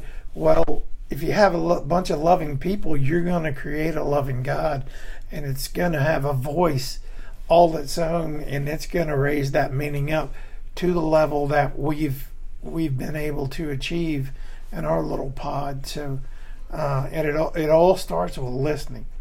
Um, I can't stress that enough. You know that, uh, and I'll tell this story. How I learned that was, um, I uh, I was having a early sobriety. I was having a, a little tiff with my fiance, who's now my wife, and um, I called my sponsor, who at the time my sponsor was my nephew, and he had several years sober, and um, he was able to separate being a sponsor and being my family. So he was really good. It was actually harder on me because he was more strict than a regular sponsor would be. Um, but I called him and I didn't get him. I got his wife, and so I, I, she said he's busy. So she said, "Can I help you?" So I just told her the story, and um, and it was about listening. and she said, uh, or I told her the story. You know, um, I can't remember exactly what it was about, but she said, "Well, what if your sponsees called you with the same thing?" I said, "Well, I'd listen to them." And she said, "Well, I, uh, what makes you think that won't work with her?" So um, I had to try. There was a lot of guilt involved in this, you know, because I didn't. I had harmed her so much. I just wanted her to be better, like I was getting better. So I would start to listen, and within a couple of minutes, that fix it mode would kick in, and I'd be telling her, "You need to do this, this, and this, and this." Uh, I even went so far as you need to stop Catholicism and start practicing yoga and mindfulness and stuff like that. And that didn't go over too well. So one day she calls me. She's having a really bad day at work, and she said, "I'm having a bad day. I just need you to listen." So I'm like, "All right, God, here's my chance. Keep my mouth shut." And uh, so I did it, and it felt like she talked for like an hour, but it was more like five minutes. And uh, at the end of it, she said, "This is the best conversation we've ever had," and I didn't say a fucking word. And that's when I realized that people just need to get it out. The answers are inside. I was taught this early on. Um, emotions, you think of it as energy and motion. So, the, uh, the an emotion is information behind energy. So there's energy that comes through the body and it needs to flow through your body. And if you can let it flow through your body, then you can pick up the information. What happens is uh, we don't like uncomfortable emotions and uncomfortable feelings, so we stuff them. So we don't feel the energy, so we never get the information. So when when someone is allowed to speak out the problem, they are able to access the information, so they've already got the solution. They just have to get the energy out in order to find the solution. So that's number one thing when people say, uh, How do you pick a sponsor? Get somebody that'll listen. Get somebody that's not like your parents. If your parents didn't listen, then don't get them. If they did listen, that's fine. I don't care if it's a man, woman, child, baby, dog, anything. A dog's probably the best sponsor in the world because a dog will listen, won't say a fucking thing. But uh, if you need a human, absolutely need a human, pick somebody that'll listen to you and let you get it out. And then when they speak, you want somebody that's going to speak from their heart, and um, you'll learn to trust them. Uh, and I'm running out of shit to say. Yeah. So I know. I, you said, I get on a roll, and then I feel like I just hit a road bump, and I just Yeah. lose my train of thought after a minute. Uh, I know it ain't exactly parallel because you interjected the word heart, and I believe that, and I heard what you said. But you know, like the way to a person's heart is through your own ears. yeah, and you know, I, I, you know, as we talked about the gal over and over again who's been here today, that fix it switch still gets flipped at me, and I don't know. You know, there's some things that I wonder that will never get turned off, and I, there- and I think that's the case. You know, But what I got to do is override that. Uh-huh. You know, because one thing happens when I my when my fix it switch gets thrown in my head, and then I'm starting to think instead of listen, yeah, and that's felt yes. you know and i know it when i'm talking to somebody too um, had a recent sponsee who i could tell when i'm trying to transmit this stuff to him and get him to understand some of these concepts and that when i'm talking to him he's completely not there. He's completely thinking about what the next thing he's going to say is.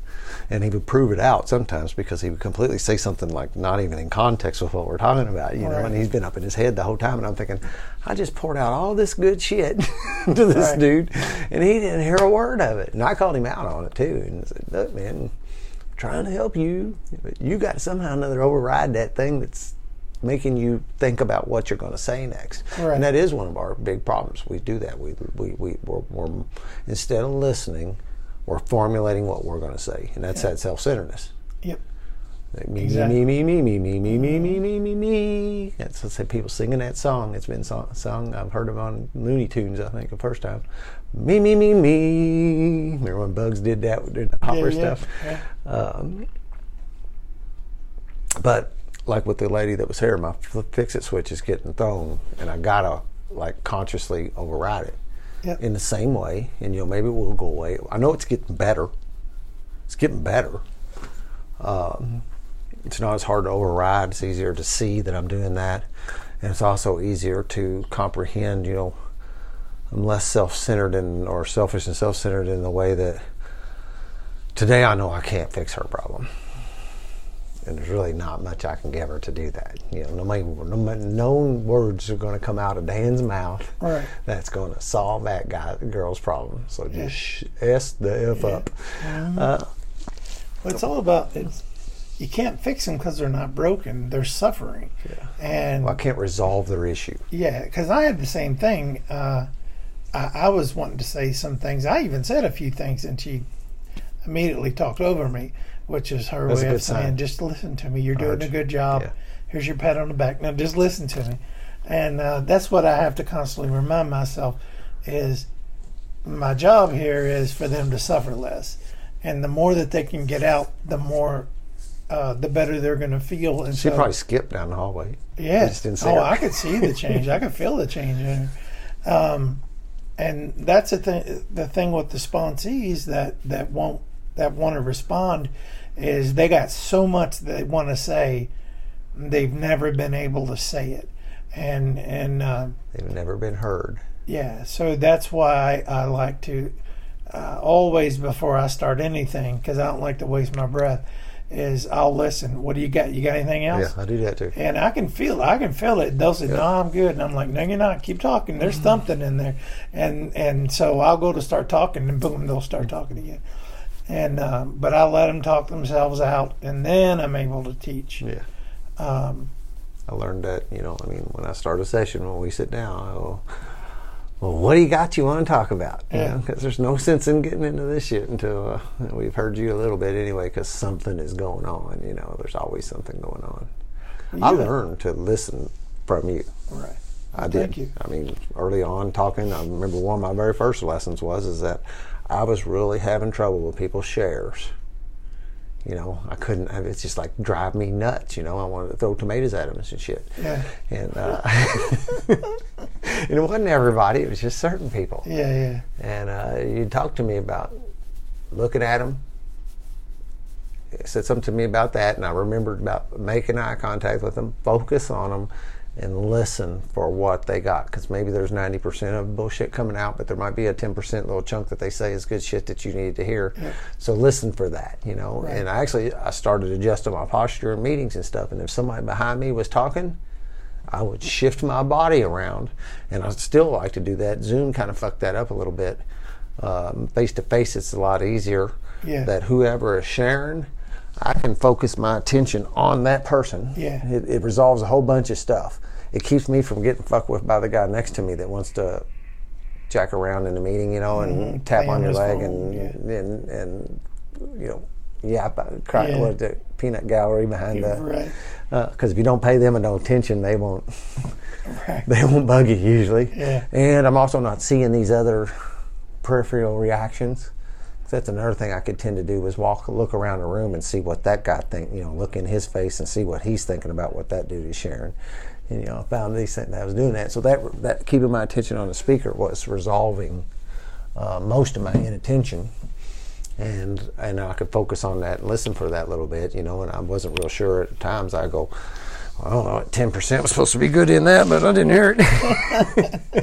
but it didn't matter. It was the practice of it and Right. learning learning to begin to listen, and, and and it was the catalyst that taught. And I'd hear you speak about listening, so I would constantly get doses of of how to do that effectively. Got another door knocker.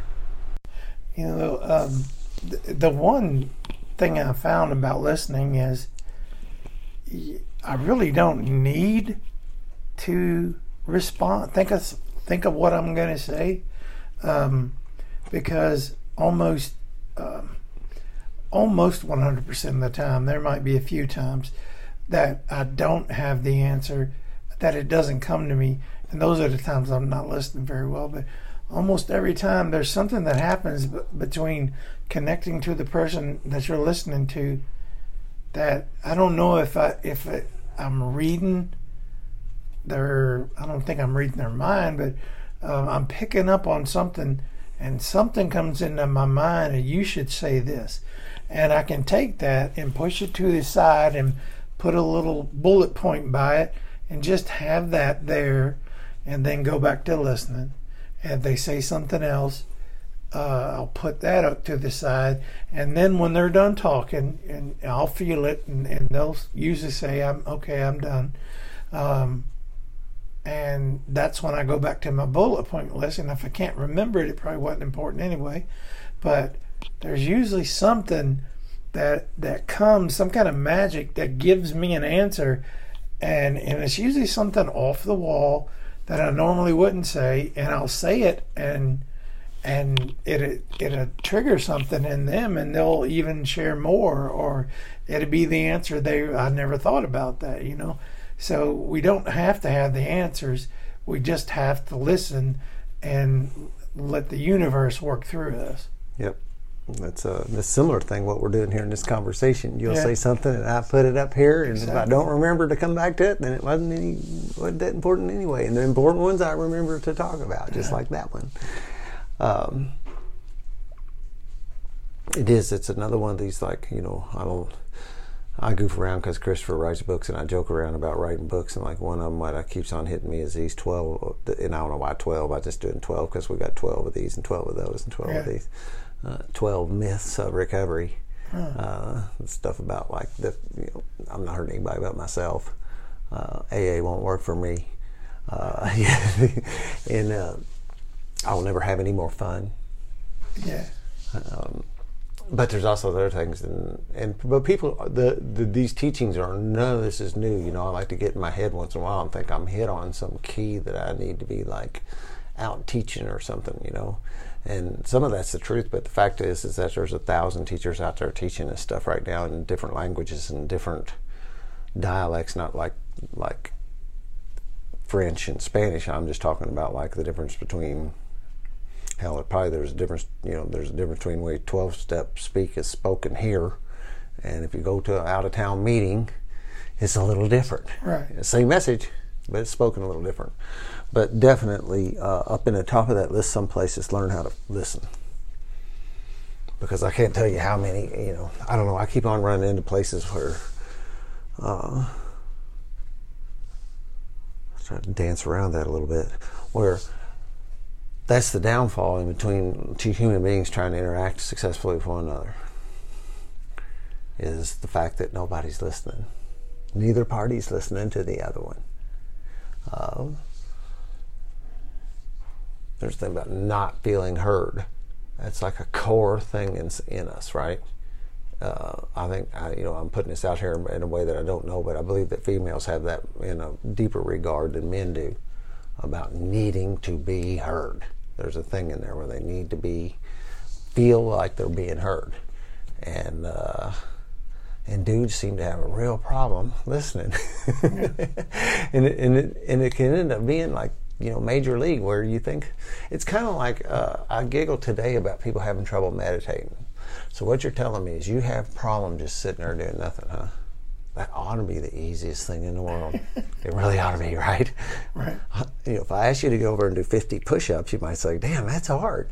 But if I'm just asking you to sit there for 15 minutes and do nothing, uh, then you say that, "No, I can't do that. It's hard. It's a, simple thing." And listening is a similar kind of thing. Listening's way more effective if I actually use it in the way that you're talking about, where I'm actually taking in the energy. And uh, you know, there's times when I'm thinking to say something to this person, like hand them this piece of knowledge, and they circle around to it, you know, and they get it themselves. You almost wonder if you like there was some transmitting going on, or no. Uh, but that they'll come around to that stuff, like you said, that people find their answers. But you know, you can listen effectively and not hear anything either. Yeah. I mean, just for practicing, just sit and listen. Yeah. And they don't know that you weren't listening. Right. Pretend like you're listening. Right. And it'll come to you. You'll get better at it. But at the beginning, just like meditating, just sit there and do nothing for a little while. If you practice that, you'll get better at it. And if you sit there and you try to listen to people, Yeah. uh, you'll get better at it. Don't do that with your wife though, because then they're going to ask you, "What did I just say?" Yeah, but you got to practice and you got to Yeah. start somewhere, right?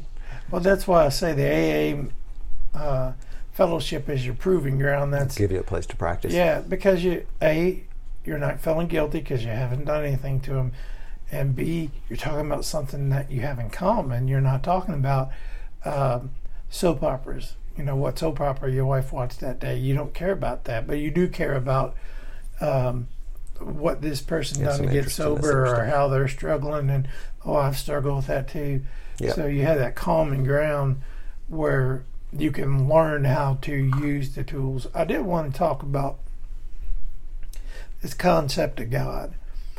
Um, go to a your your nearest three year old that can talk a little bit, maybe four years old, and and ask them, "What's God?" And I, I, did this with my grandson. He was like four, three or four. Um, must have been four because I don't think he talked so well at three. I said, "Do you know what God is?" I'm like, "Yeah." I'm like, "What is it?" He's like, "Tell me." It's a word.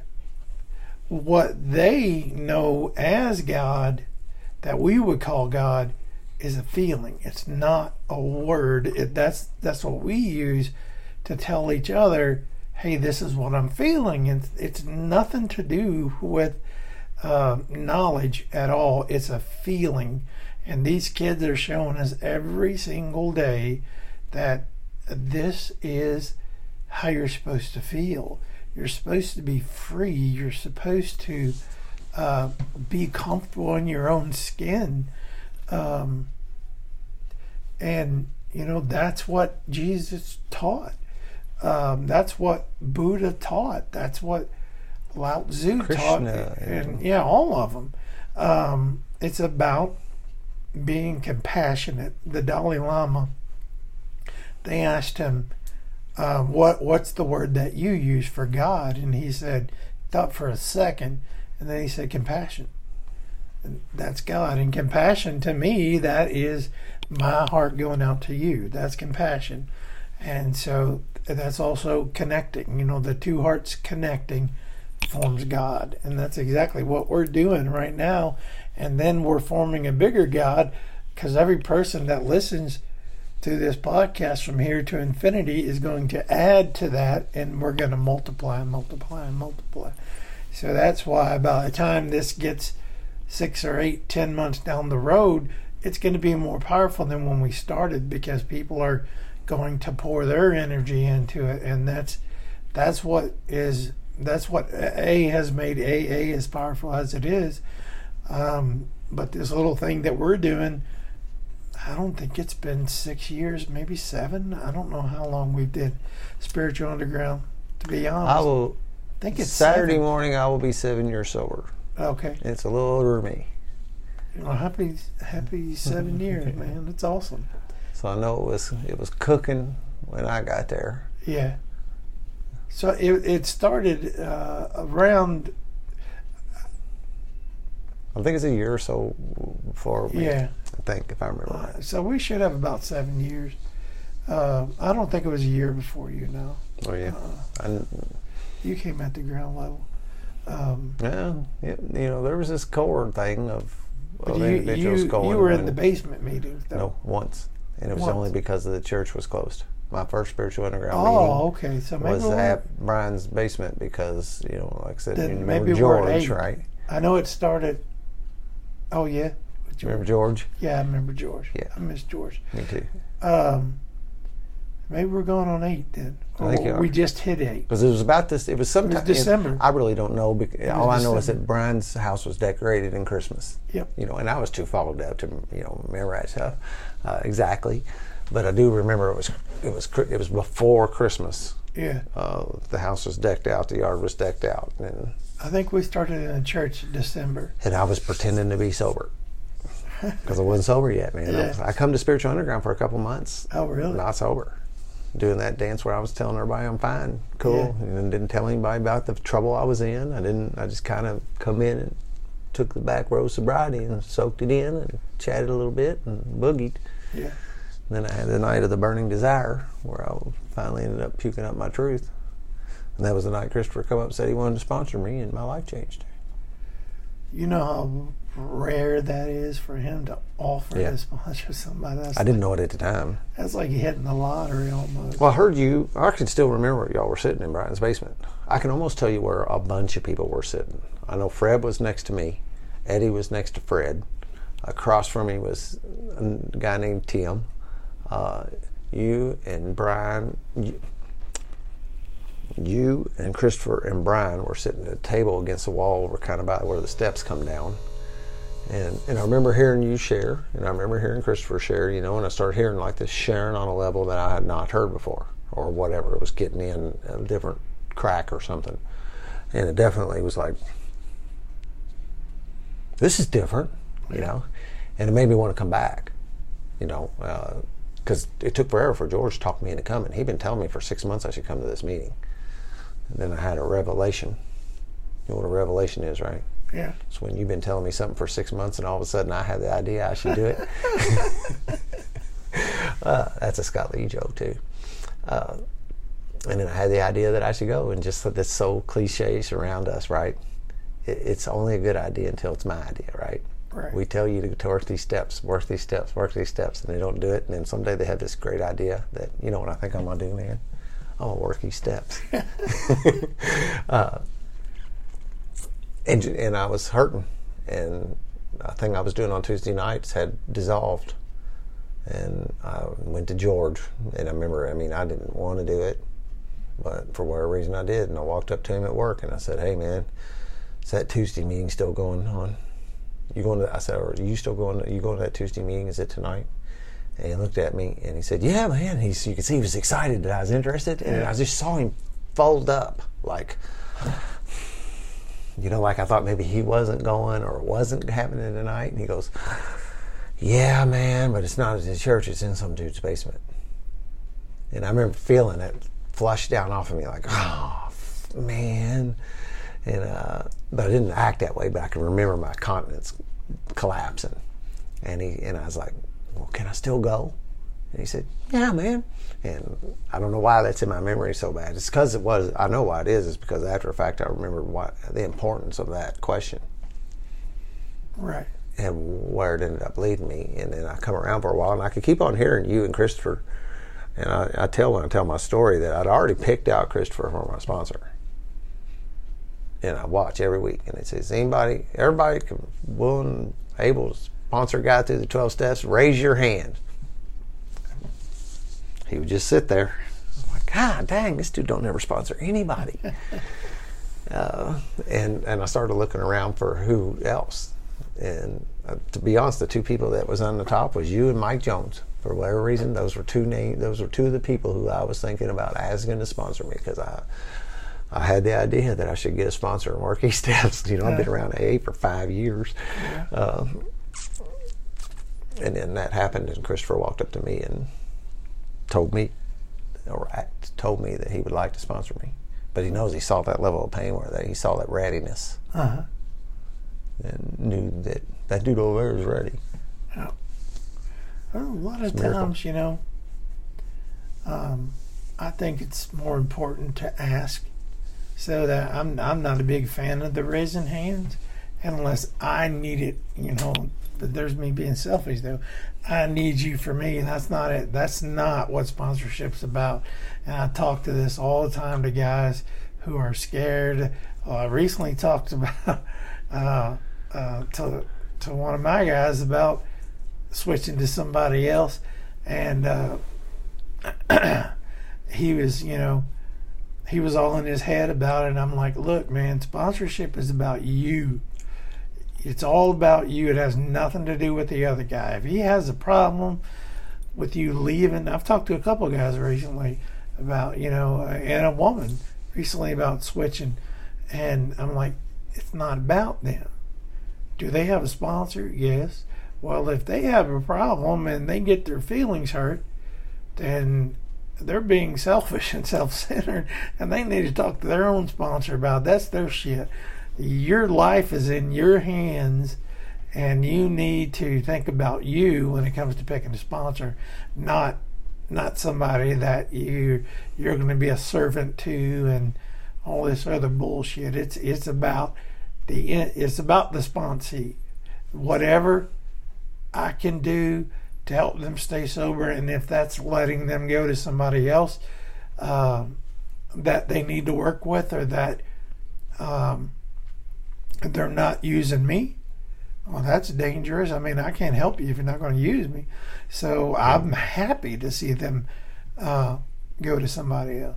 Yeah, the one that's got lead lines, man, and I've tried to adopt it. I pray, and it sounds funny when you first say it, but he says, I pray that my sponsees outgrow me.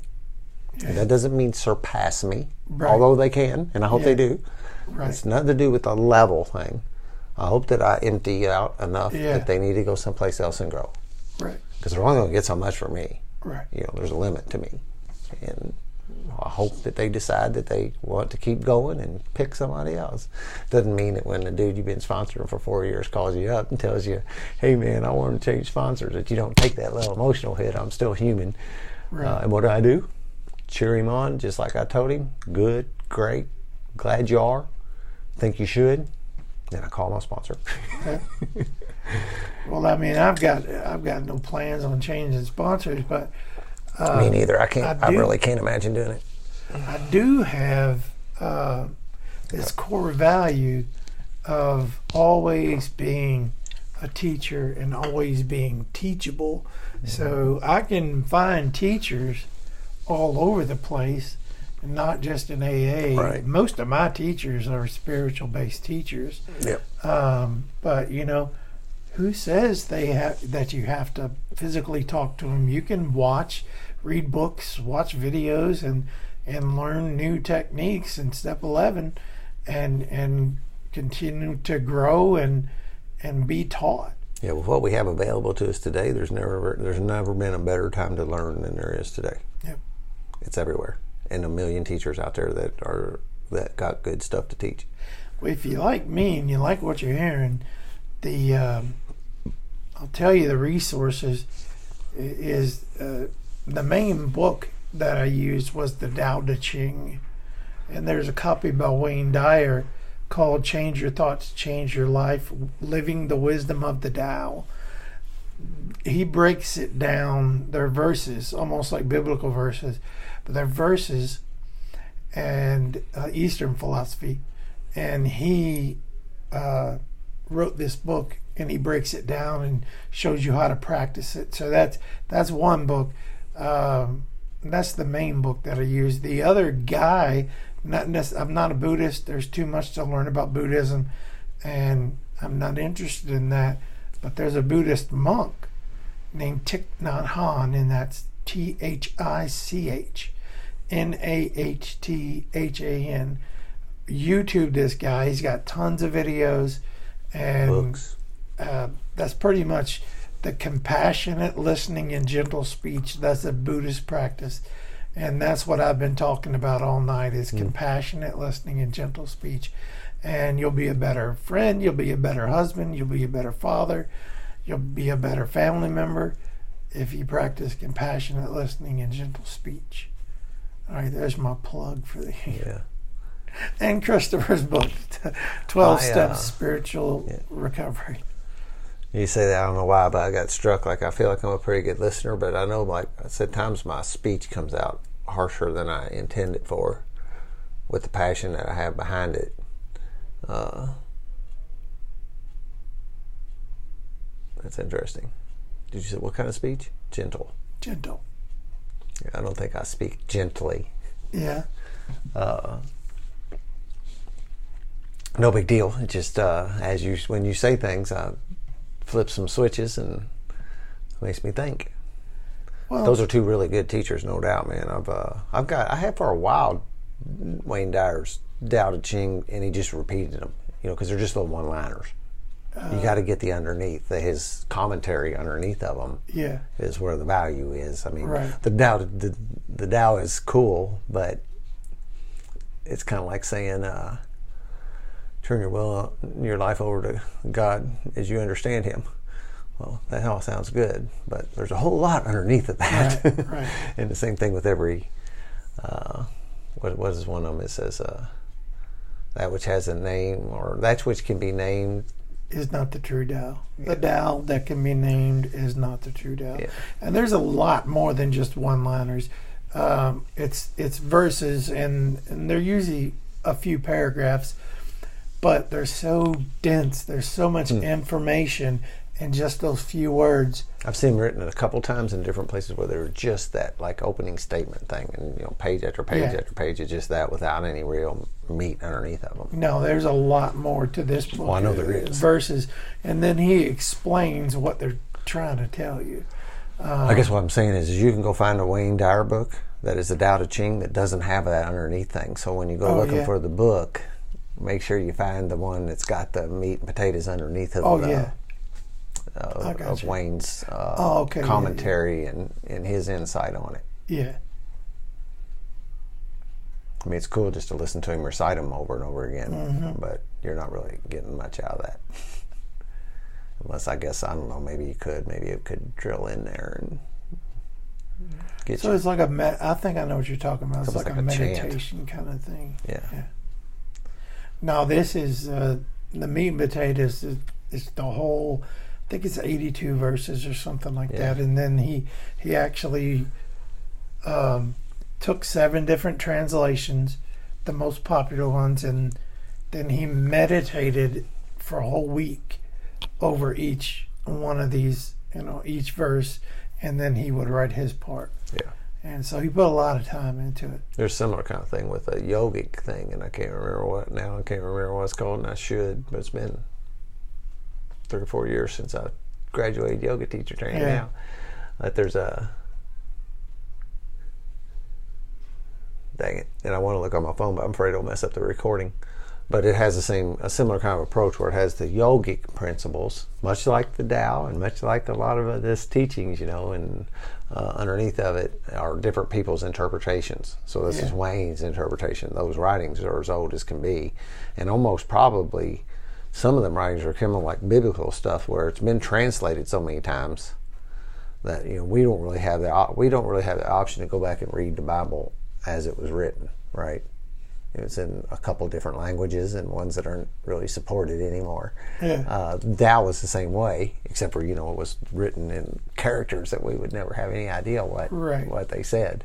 But now we do have teachers who will uh, who have peeled that open and and um, given their interpretation.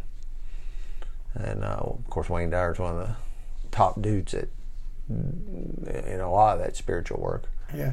Um, but there was a yogic one too that had a similar kind of thing that we had to study uh, in Toad Yoga teacher training. Yeah, I uh, I found Taoism actually through one of my sponsees. Uh, I was very newly sober, uh, not newly sober, but very newly sponsoring people. I think I had just over a year, and um, this guy came into my life, and he was one of those guys that bounced around quite a bit. He's been through the program before.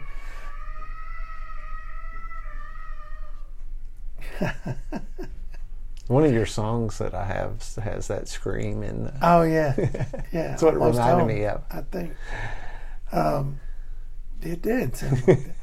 But um, anyway, so he starts. We start talking about God, and he he starts talking about nature and um, and the Tao Te Ching, and I'm like, you know, not only did I say, well, you just believe what you know what you want to believe.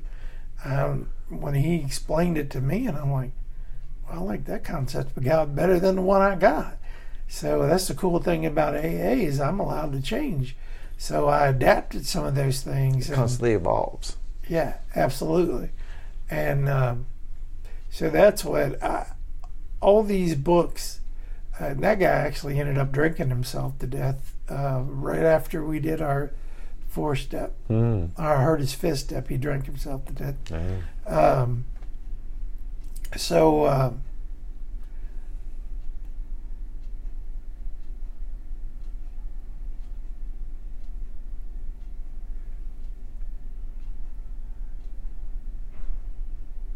So something's wanting me to tell as part of that story. So I didn't hear from this guy. Um, it was like on a Friday, and then Saturday, I had this dream, and I went over to his house, and there was a bunch of people there, and some of them I knew, some of them I didn't. Um, but they were uh, a couple of them were his friends in early recovery, and he was soaking wet, and um, I never got the answers uh, from his daughter because they were really tight-lipped about what happened to him.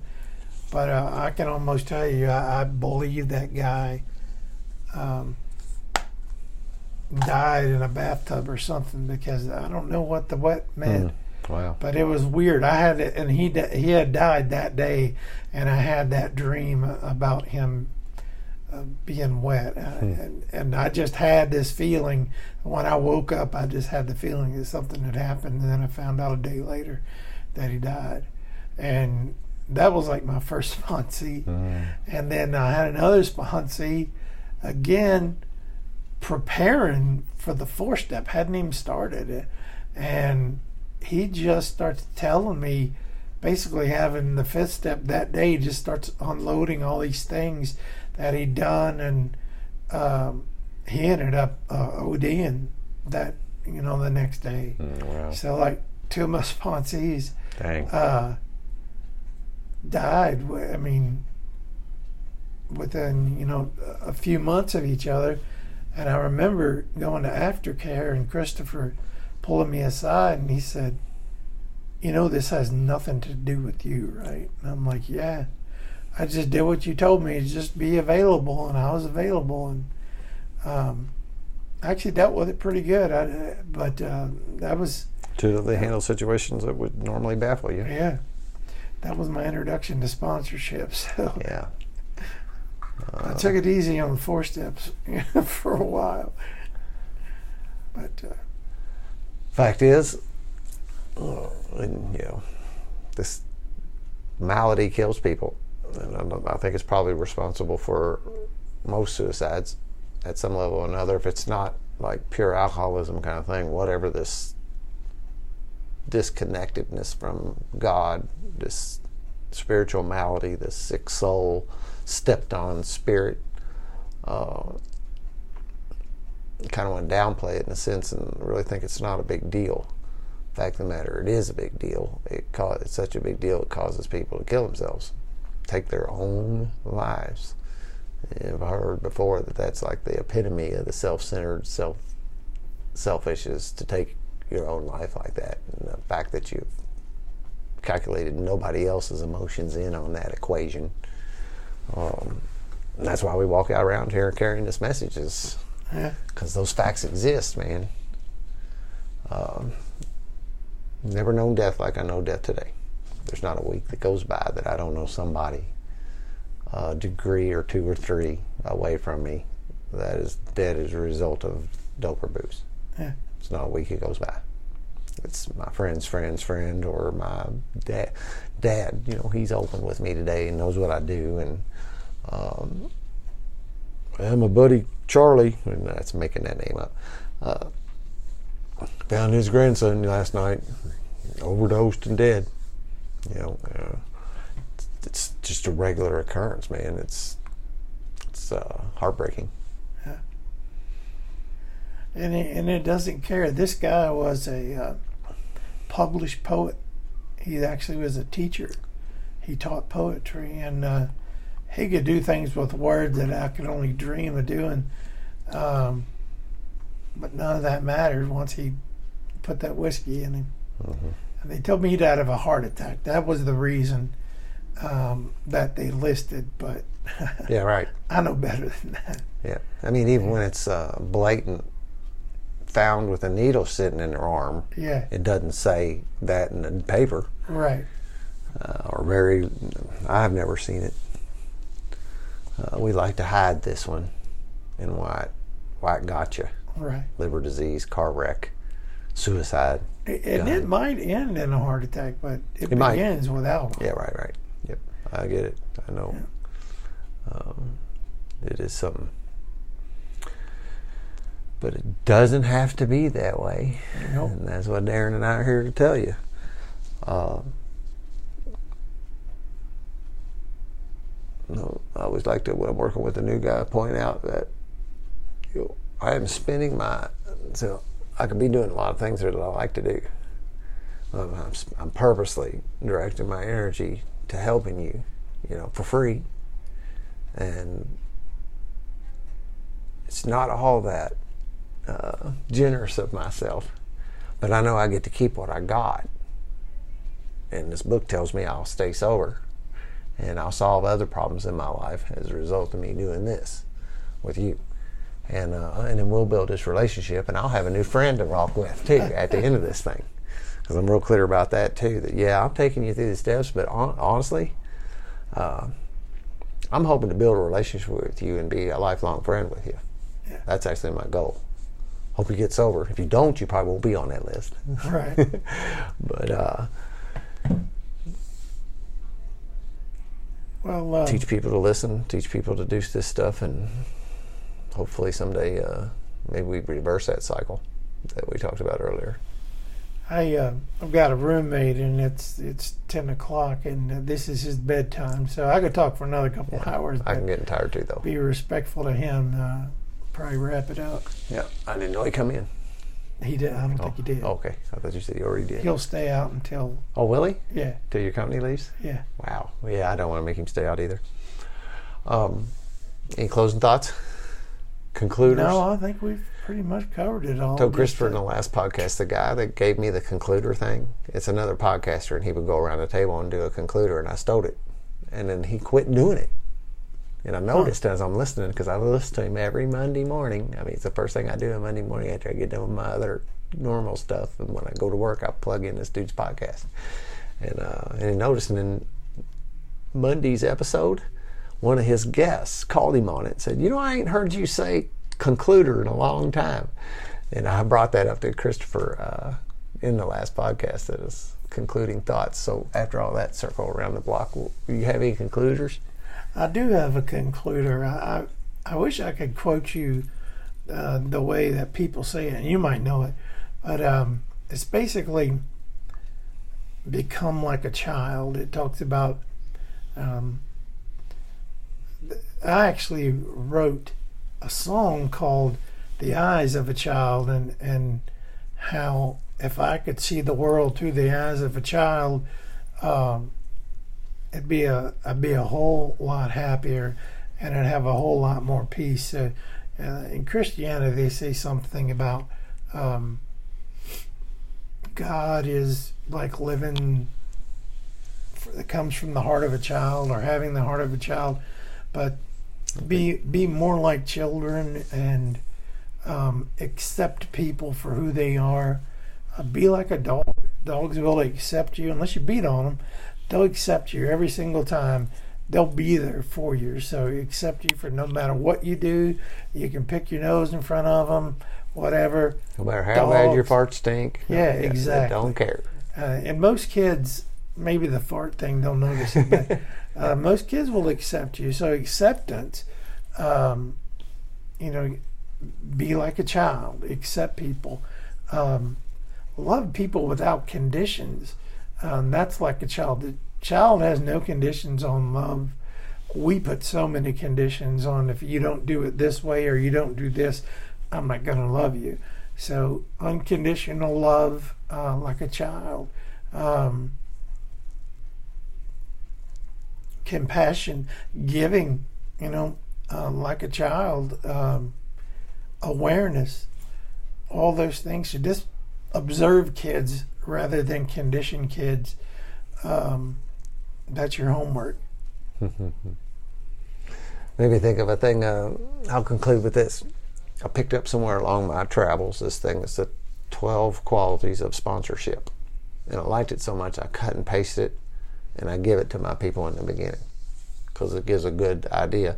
And it has some language in there like, I cannot fix you. Don't expect me to fix you. Um, I can't solve your problems. Uh, I won't let you sit in stuckness. I won't let you loathe uh, in and I can't remember how it goes. Something about uh, and I may have to leave if that's where you're going to stay. I'm not going to sit with you while you don't grow. But if you continue to make any the slightest effort to continue to grow, we'll be good. But the very last one, the 12th one says, so that something about so that we can leave the childishness of man behind. And that's the one place that I always have some exception about that 12th one. Understand what they're saying.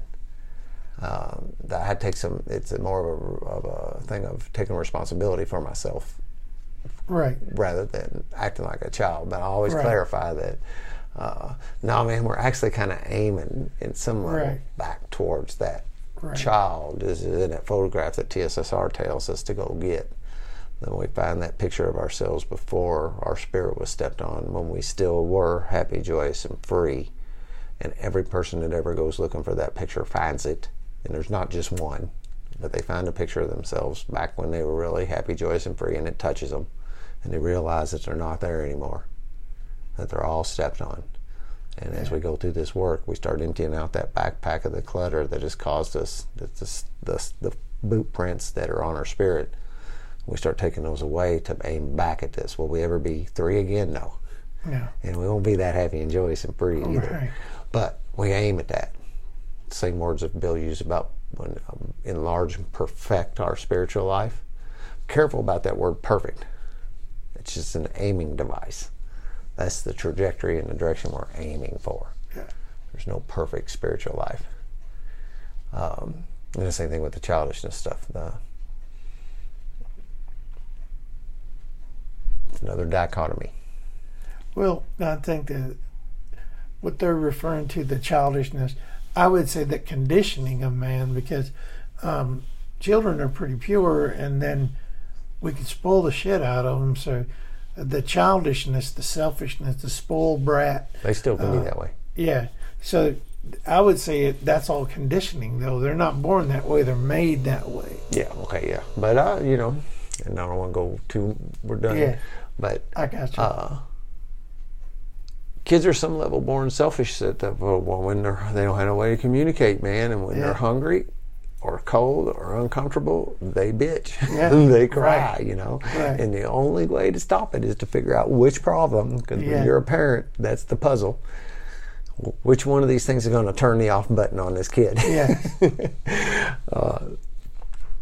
That's what I mean about the dichotomy. There is Yes. some innate stuff in them, but not unlike fear that sometimes keeps us alive.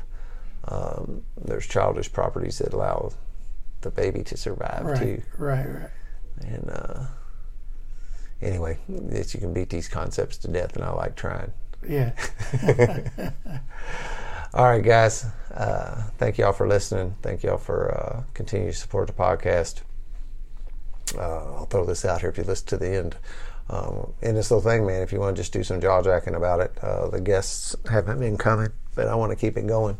And maybe this is the direction that uh, higher power wants it to go into, or at least that's the that's my understanding for the moment. So you want to sign up and get together, uh, I'm mobile. We can do it Zoom. We can come over to the wood shop and uh, talk recovery and beat these concepts to death on purpose because it's fun.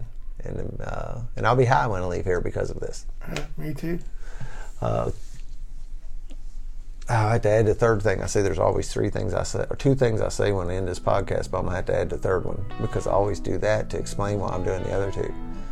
Uh, one of the miracles of recovery is I finally figured out that when something is not working, stop doing it. when something's working, keep doing it. So in that regard, uh, if you're not having a recovery, if you're not having a blast in your recovery, I'm gonna blow it. If you're not having a blast in your recovery, it's your own damn fault. And thank you all for allowing Darren and I to participate in our recoveries in this manner tonight. Peace out.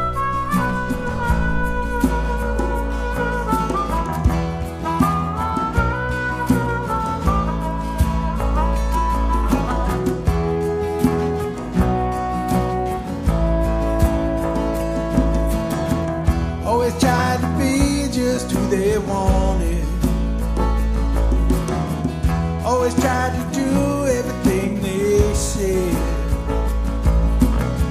Only did the things they would approve of. Lock away all your dreams inside your head. Year after year, you try to be a good girl. They never failed to point out when you were bad.